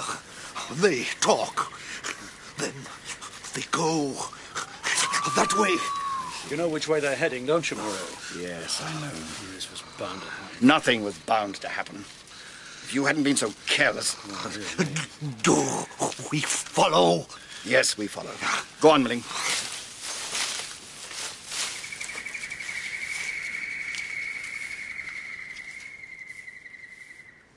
Up here. There. The cave. Our home. The others are in there? Yes. Home. Not for animals. No, for people. We dig the ground. Plant food like people. We are people! All people in there! Come now, you meet them, friends, brothers. I go ahead, I tell them. Uh, hey, don't go in without me. Wait! Is it a man? A man! Yes! Look! Here is he! A new man! Uh, a new man! I saw him! He was running away from there! He escaped! Uh, none! Escape! No, no, none. Follow me! None. I said, escape. Meet the others! No, he no. is a five-finger man! No, no. Like me! Oh, you have come to us! You must learn the law! The law? The law! You must learn the law! Say the law! The new man! Say the words! The law! The law! The law! I am the sayer of the law! I speak the words of the law. Listen. Learn. These are the words of the law. My uncle describes the creatures he claims to have encountered in the cave. What he says struck him most of all was a... a sense of deformity about them. As his eyes grew used to the dark, he saw that the cave was filled with these people, each one having its own peculiar characteristics, some small and sleek, some large and heavy with powerful arms and shoulders. All were human, and yet, And yet he writes, there was something about them too, of the animal. These are creatures from a nightmare. Creations of some fantastic delusion, that is all. They're not real, no, they cannot, could never be. Not to go on all fours. That is the law. Are we not men? Not to suck up drink. That is the law. Are we not men? Not to eat flesh or fish. That is the law. Are we not men? Not to claw the bark of trees. That is the law. Are we not men? Moreau, listen. I hear you. They say the law. We'd better go in and get him out. Not yet. Wait. In a while. Why? Let them finish. His is the house of pain. His is the hand that makes. His is the hand that wounds. His is the hand that heals. His is the voice that commands. His is the eye that sees. The lightning flash. The thunder roar. The wind in the trees. The heat on sea. The fire that burns. These are the stars in the sky. I'm the sinner of the law. If you come to live with us, you must know the law. Learn the law. Obey the law. Evil are the punishments of those that break the law. None escape. None escape. None escape. None, none. I did a wrong thing. I stopped talking. I made noises. He took me to the house of pain. Duh. He is great. He is good. He is great. He is good. Let me see your hand. What? Your hand, and let us see. He has little nails. Not claws. Oh, it is well. He is a man. Stop! He has broken the law. Huh? Huh? He has a gun. I didn't know. I didn't see. Wait. He comes to kill. No. Not to drink blood. That is the law. Listen, I'm... Evil are the punishments of those that break the law. You don't understand. He must go to the house of pain. This is the house of pain. No. Wait. No. No. No. He is here. He is great. He is good. His is the eye that sees. His is the voice that commands. Leave him. He has a gun. He has broken the law. Did you hear what he said? Move back. Come over here, apprentice. I'm not going with you. If I gave them the word, they'd bring you to him. Not while I've got this. For God's sake, apprentice. I know what's going on. That thing in your laboratory, these people here. You're not going to do the same to me. I've no intention of doing anything to you. You won't get the chance. What chance do you think you'd stand if you fired that? Give it to me. No. All right. Here. Take my gun. What are you doing? I'm showing Mister Prentice that we mean him no harm. Take it. There. Now Montgomery and I are going back to the compound. You may follow us if you wish. I should if I were you. I promise you if you return with us, I'll explain everything to you. You'll find it's not what you think. No harm will come to you. You have my word. Well... All right. But keep ahead of me. All the way. As you wish. Come on, Montgomery. Does he go to the house of pain? No, he does not. But he has broken the law. The law. The law. I make the law. Mine is the voice that commands. Mister Prentice? Go on. I'll follow you. Very well. Come, Montgomery. Wait, with me. Yes, master. What does this mean? He came with a gun. He goes with a gun. His is the voice that commands. But the other did not listen. No. He broke the law, and he goes free. What, yes. what, what does it mean? Yes. It means... What, uh, what? I will think. What? Oh. It means... He goes unpunished. unpunished. He goes free. He goes free. He goes free. He goes free. free. He is free. Some tea, Prentice? You agree now that the creature in my laboratory is the jaguar? Yes. Good. It's so cut, so mutilated. I've never seen anything. Please, spare me any sentimental moralizing. It has no place here. Is your tea to your liking? It's fine. Very well. Now I shall explain. Oh, oh. Oh. Poor bloody beast. What's he made of, you? Huh? Meat on a butcher's slab. Oh. He was not a butcher, though. Oh, no. I'm an artist. That's what he said to me once. You're a work of art. His creation. Oh. An artist. But I'll tell you what he really thinks he is. God Almighty.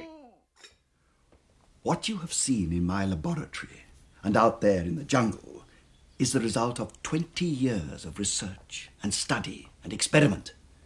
Experiment into the plasticity of living forms. Vivisection. No, more than that, much more.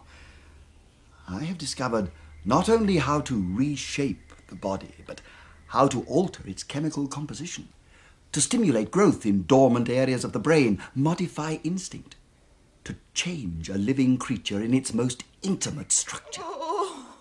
Yeah, he makes them, and he casts them aside. Oh. Not good enough for him. Start again. Get it right this time. Oh. But he'll never get it right, never. It just go on and on. There's no end to it. Oh. For what? What's the bloody point of it all? You may as well ask nature to justify its work. But where is it all leading? Well, must it lead anywhere? Must there be a conclusion? I am engaged in the pursuit of knowledge, Mister Prentice, of understanding. And I pursue it endlessly and without remorse. When one studies nature, when one undertakes such a task as mine, one must become as ruthless and pitiless as nature itself. Not to eat flesh or fish, that is the law. Not to chase other men, not to root in the earth, that is the law. Yeah, that is the law. For some. No, the law is for all. You say. Where are you going? It is dark. Yes, dark. And I go. Are we not men? I go free into the dark. Not to drink blood, that is the law. Are we not men? N- n- not to eat flesh, that is the law. Are we n- not men? The history of the human race is the history of our struggle to be free of our base instincts, to rise clear of them, like Daedalus rising from the earth towards the sky. We struggle to destroy the animal within us and attain a, a purity of mind and spirit. And those creatures of mine out there, they too are now engaged in that struggle. But I fail. Each time I see it grow in them, something at their very centers I cannot touch. Cravings, instincts, animal desires, the mark of the beast, a darkness in their very souls that evades me. It stares out at me in mockery at my failure. But I do not despair. I go on, letting the work lead me, drawing me closer, nearer to the center, the heart of it all. And each time I dip a living creature into the bath of burning pain, I say, this time I will burn out all the animal.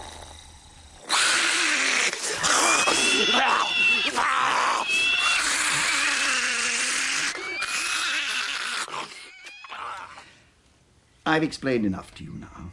Is it all clear? Yes, it's clear. And I think you understand.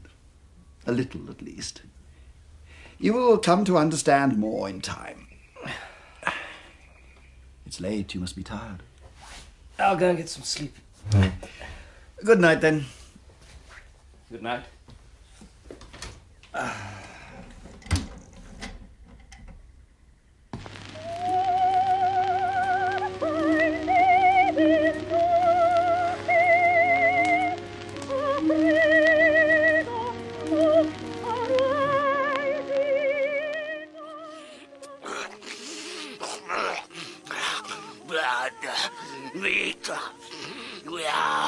Their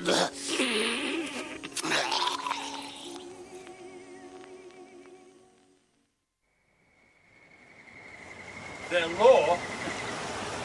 Moreau taught it to them. What for? As a way of keeping them in check. Stop them from giving in. And does it? Most of the time. It's a struggle for them, though. Sometimes they go under. And then they're taken to the House of Pain. Yes. That and Moreau are the two things they dread. So, he rules them with pain and fear. Not much different to anywhere else, is it? Isn't that how we're all kept in check? What? What? Here. See? What do you want? Look! What's she got there? I found it in there, in the bushes, hidden. God's name, what is it? Oh, the pig. What's left of it? I smelled it.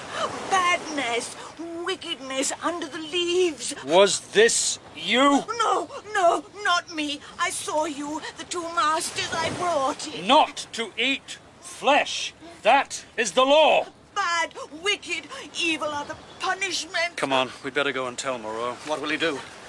I don't know. Nothing as serious as this has ever happened before. Call them all together, I suppose, and find out which of them did it. And then make sure they don't do it again. The House of Pain. Not to drink blood. That is the law. That is the law. That is the law.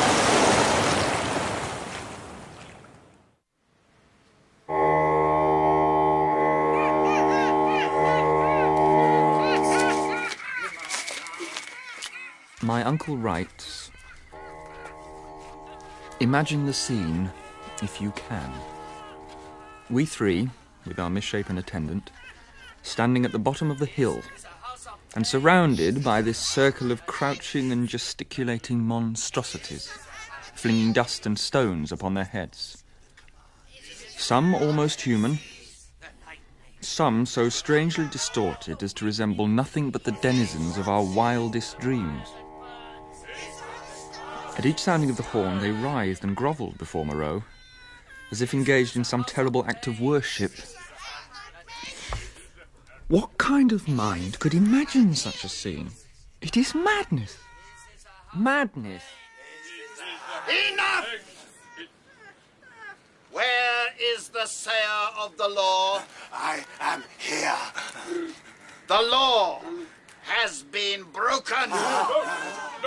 Not to eat flesh or fish. That is the law.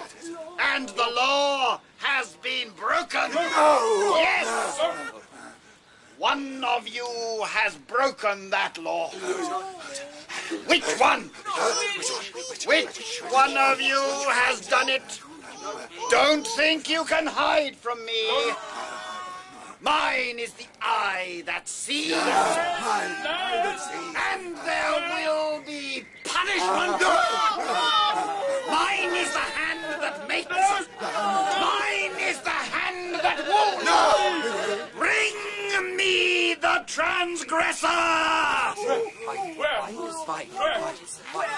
I warn you, there is one not here. What? One not present. He went out. He did not come back. When was this? Uh, three nights. Uh, uh, it is him. He is the one. He is the one. Yeah. He must be found. Hunt him. Find him. The one who breaks the law goes back to the House of Pain. None escape. He must go to the House of Pain.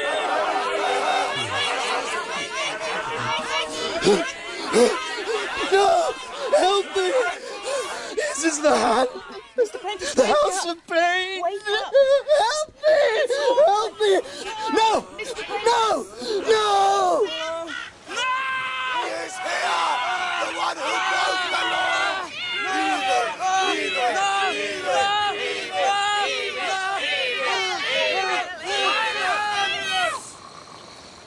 You have broken the law! You must come with me! No! No! None escapes!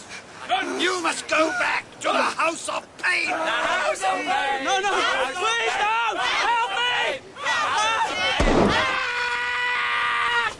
Prentice! Why the hell did you do that? Prentice, answer me! Where do you think you're going? Come back here! Do as I command! Prentice!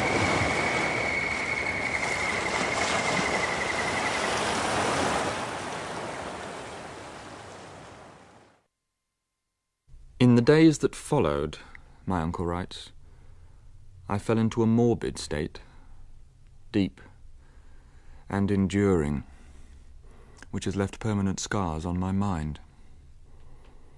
Seeing nothing but the island and its suffering and painful disorder, I lost faith in the sanity of the world.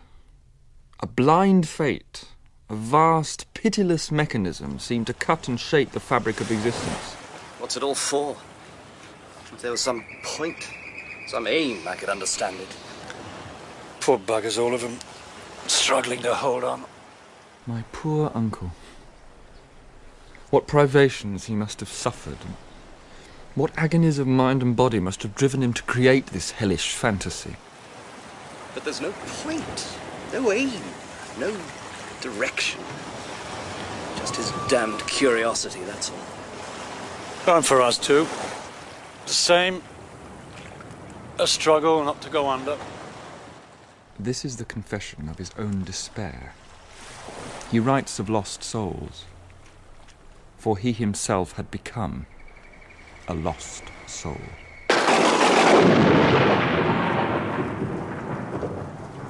Observe the force of nature, Prentice. A vast, pitiless, awesome power. It would sweep us from the island, from the face of the earth, with no more thought than you or I would give to swatting a fly. But without cruelty, Prentice, without malice. I was angry with you for what you did the other day, but not now. Though I am still a little concerned about the possible consequences. What consequences? The undermining of my authority. Your authority? Is that all? It's all they have. My authority, my law. That's their only bond. I sincerely hope that your action has not weakened it. I don't give a damn.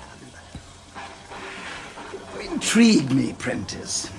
I'm curious as to your motives. For what? Killing that creature.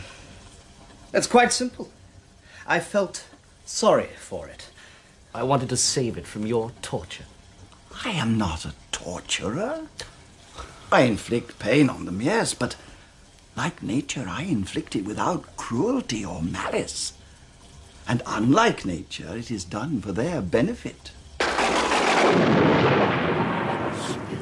eye that sees, the lightning flash, Frank, the thunder roar, is, is the wind in hole. The trees. What you fit He's for? Is the deep you salt sea. Me both. He's is the fire me. That burns.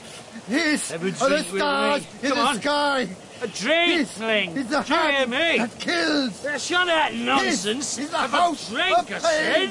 His Look at me, damn you. Stop that. His is the I'm your master. That wounds. Do as I His say. Is the hand that heals. That make you His bloody listen the voice to me. That Animal. Bloody. Oh. Shake him! You! The stench! I mean! The kill! I've seen human cruelty, Prentice.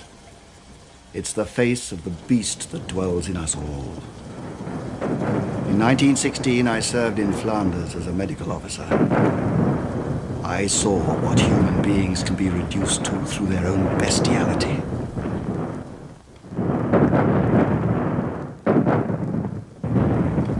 I work to rise above that, to cut that from us forever. You ask me for a reason. Isn't that reason enough? Perhaps, at the beginning. Perhaps that's how you began, but now Here on this island, all I can see is... what? Despair. Madness. No reason at all.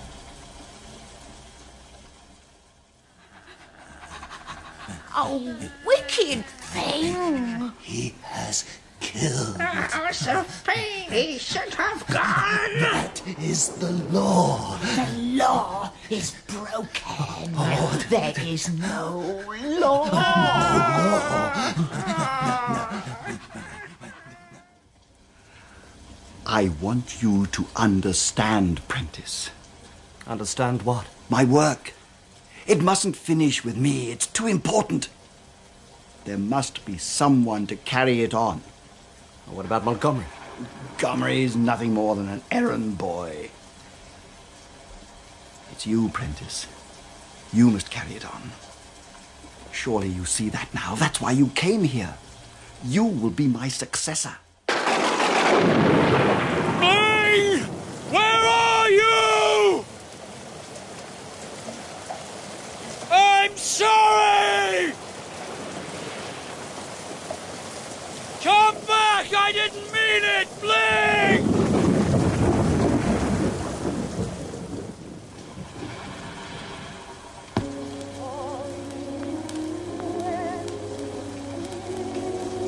He must understand. He's the one. There's no one else. When he sees what can be done, I'll finish it tonight. And tomorrow he'll... Yes. Yes.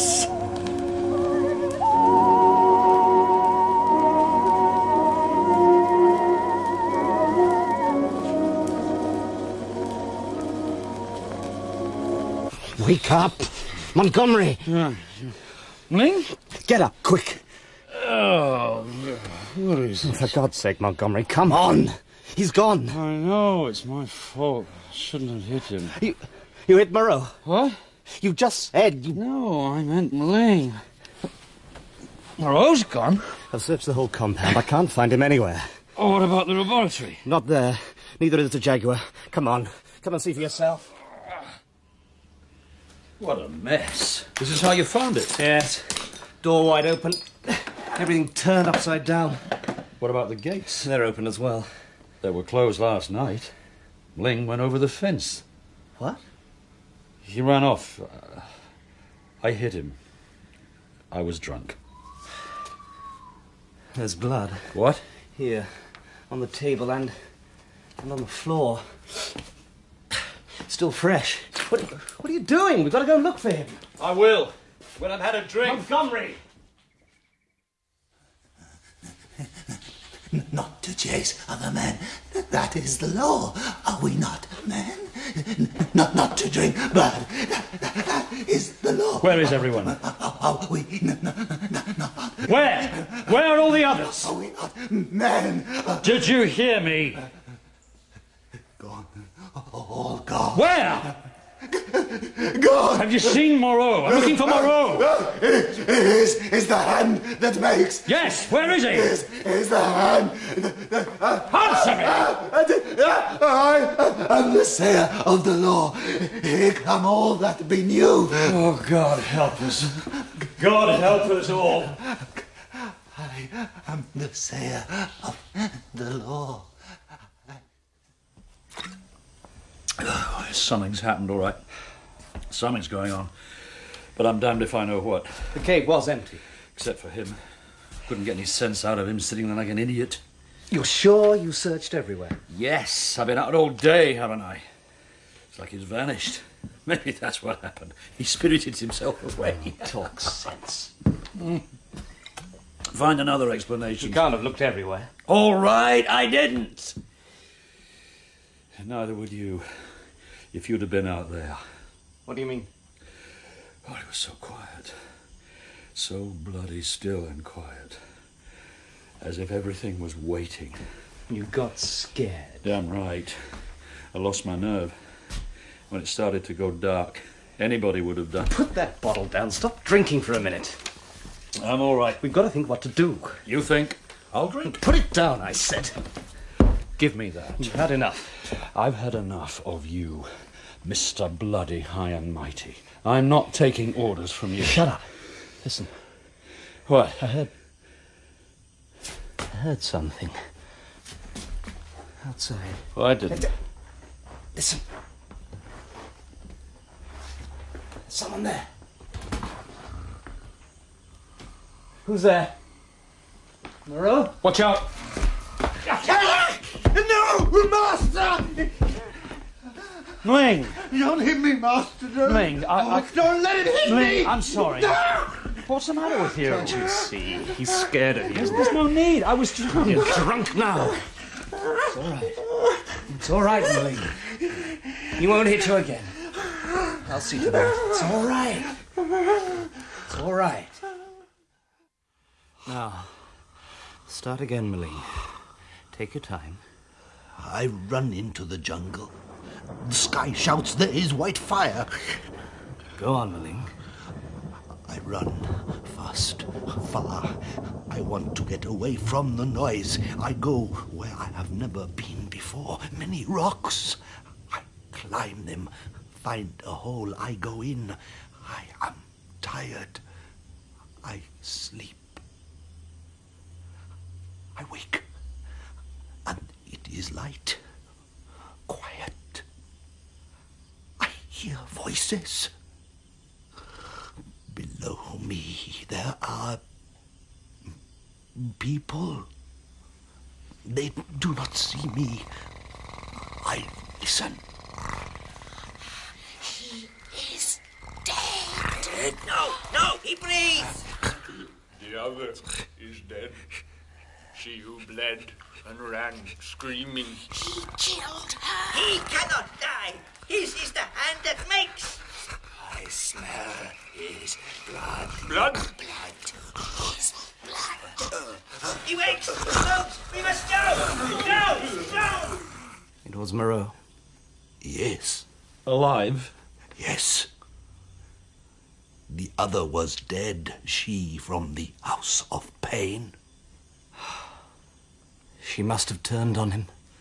Where is he? Still back there?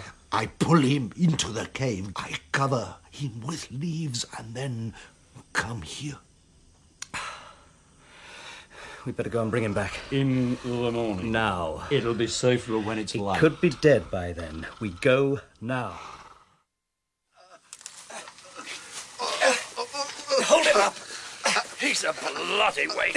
It's not much further now. Stop. There are others.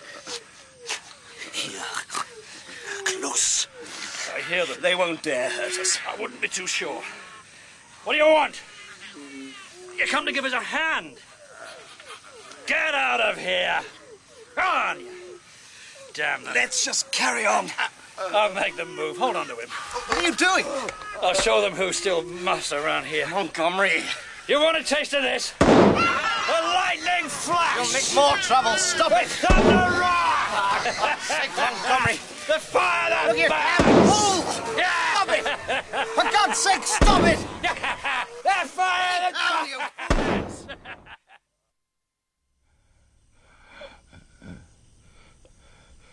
Who's there? Who is it? It's dark. I can't see. It's all right, Doctor. Uh, there's someone. Keep back. Moreau. The law. I may. I am the law. Quiet. You're safe now. Who is it? It's me, Prentice. Uh, Prentice. Yes. I knew it would be you. What? What's that? It's just Montgomery. He's been drinking. A clown. A fool. Every king has his fool. And his heir. Every king has his heir, too. Don't talk. I have to. You must listen. I don't want to. For you, all this. No. I wanted you to see her. See what can be achieved. She wasn't ready. Too much pain. but I wanted you. It was for you. Don't put this on me. I, I have paper, records, all my work. Take them with you. Explain. You owe it to me. I owe it to you. Yes, you know it. It's why you came here. Pro- promise me you must give some account of me.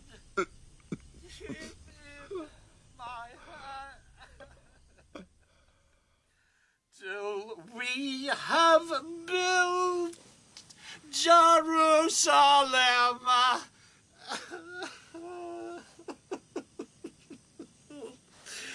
In England's green and pleasant land.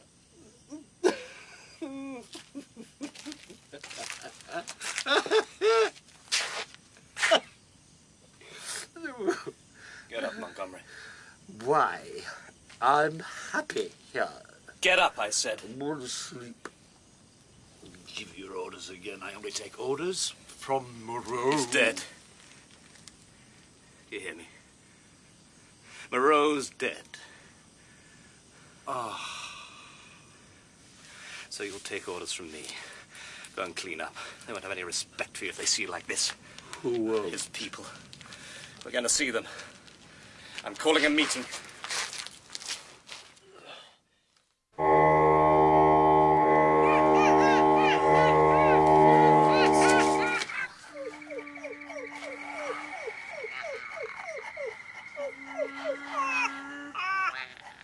Listen to the words of the law.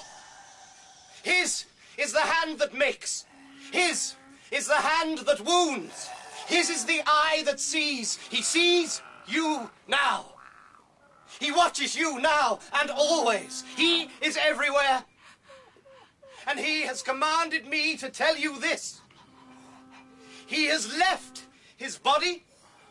It was old and no longer of use to him. His body must be burned so that his spirit may be released to watch over you for all time.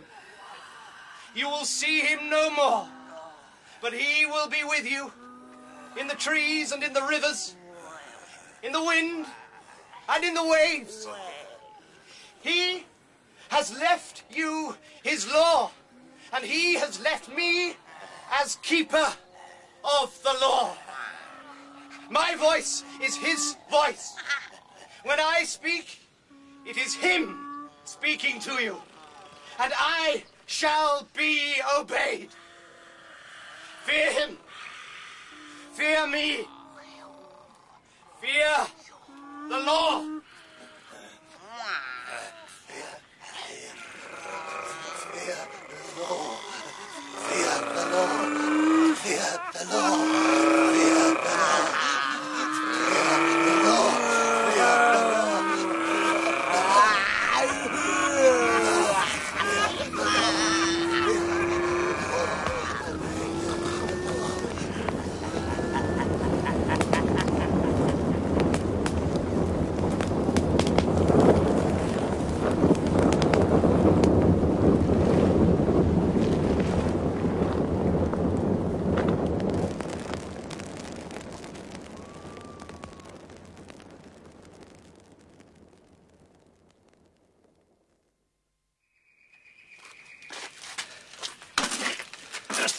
The supplies the boat will hold. As soon as it's dark, we'll get it down to the beach. It shouldn't take long. Provided they don't see us. The fire will keep them away. You hope. All we've got to do then is set fire to the compound. What for? I want it burned, all of it. There'll be nothing left of his work. If that's the way you want it. It is. Wh Where's M'ling? Still down there by the funeral parlour. Go and bring him back. We need his help.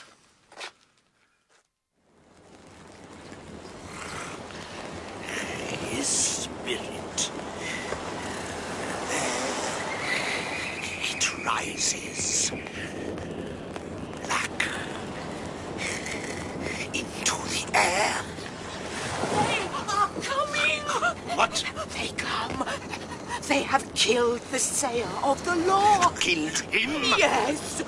And now they say they will kill the others. No! No! No! No! No! We have tasted blood! Blood! Blood! Blood! We have tasted it is good! Good! Good! Good. It good. Is forbidden! Nothing is forbidden! Nothing! Nothing! Nothing. The keeper of the law has spoken to you! There is no keeper! There is no law! No law! We no have law. Killed no the law! Not to drink blood! Blood. No. That is the law! So much for the fire keeping them away. I was sure that I could have told you. All right. Looks like there's going to be trouble. We'd better close the gates. Not yet. I'm going down there. Look, what for? To help M'ling. Leave him. There's nothing you can do. I owe it to him. Montgomery! There is a new law! No blood! And you must die! Die! Not to drink blood! No, no. Evil are they! Not to kill other men! No! No! Kill them! No! Master! Get behind me, M'ling! Nothing I can do. Nothing. Oh, are you there, Moreau? Do you see? It's your doing! Is this what you made them for? Moreau? Answer me!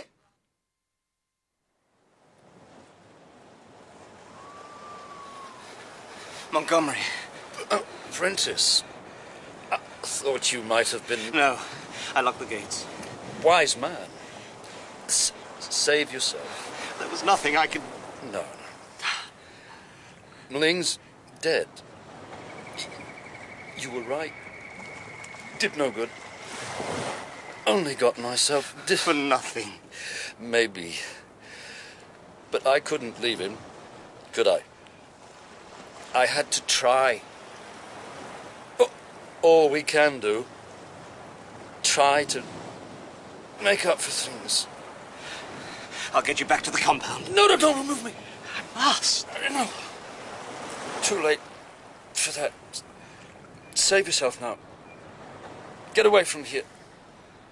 Out of this madhouse. Back to the real world. It's not all like this. Must be some good back there. Montgomery, please. Leave me. Let me lie here.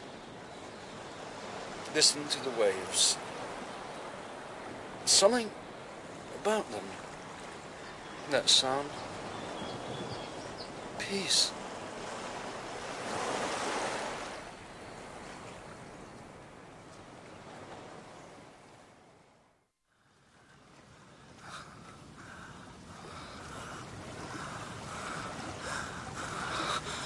On the rack. On the rack. All of us stretched, broken. The tormentor shapes us. Promise me. Promise. Makes us. For what? Don't let my work die. No purpose.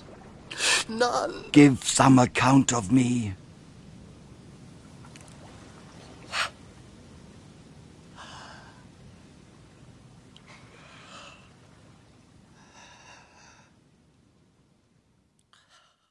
Upon his final return to England, and after he had recovered from his ordeal, my uncle never left his home again.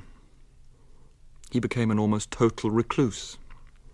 He would spend long hours of solitude gazing out upon the wide, empty downs, or looking up at the night stars. And if ever I ventured to question him about that period on the island, he professed that he had no memory of it. What, then, am I to make of this so-called account? Mister Prentice! No purpose.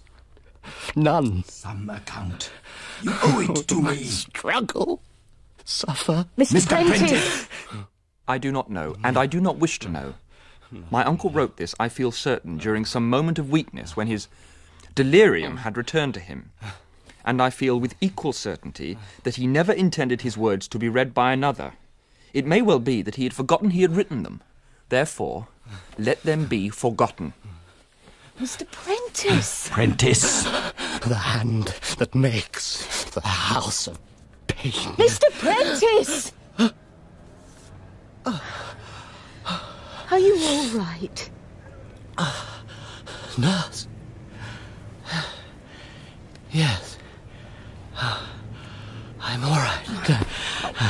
No, no, back into bed. You're still very weak. Listen, nurse.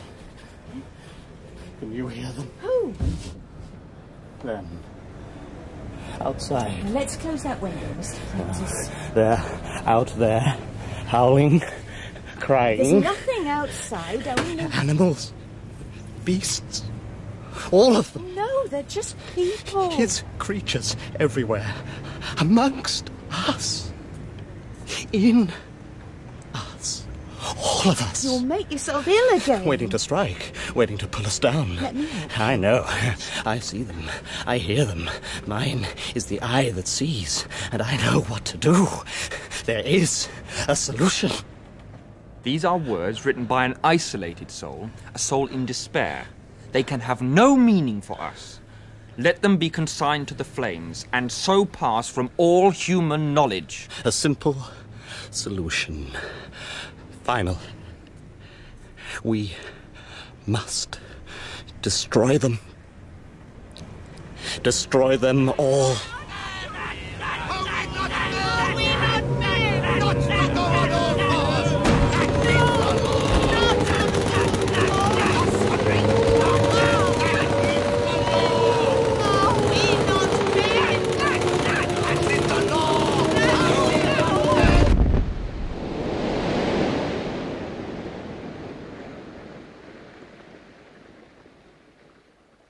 First published in eighteen ninety-six, H G Wells' classic adventure story was dramatised by David Calcutt and starred Kenneth Cole as Montgomery.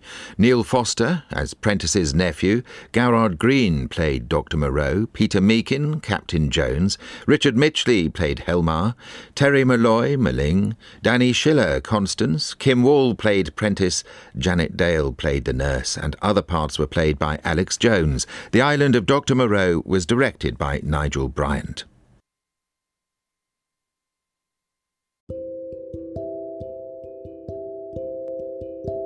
Thank you for listening to the Strangers and Pilgrims podcast. We hope you enjoyed this week's shows. Visit our website at w w w dot strangers pilgrims dot com.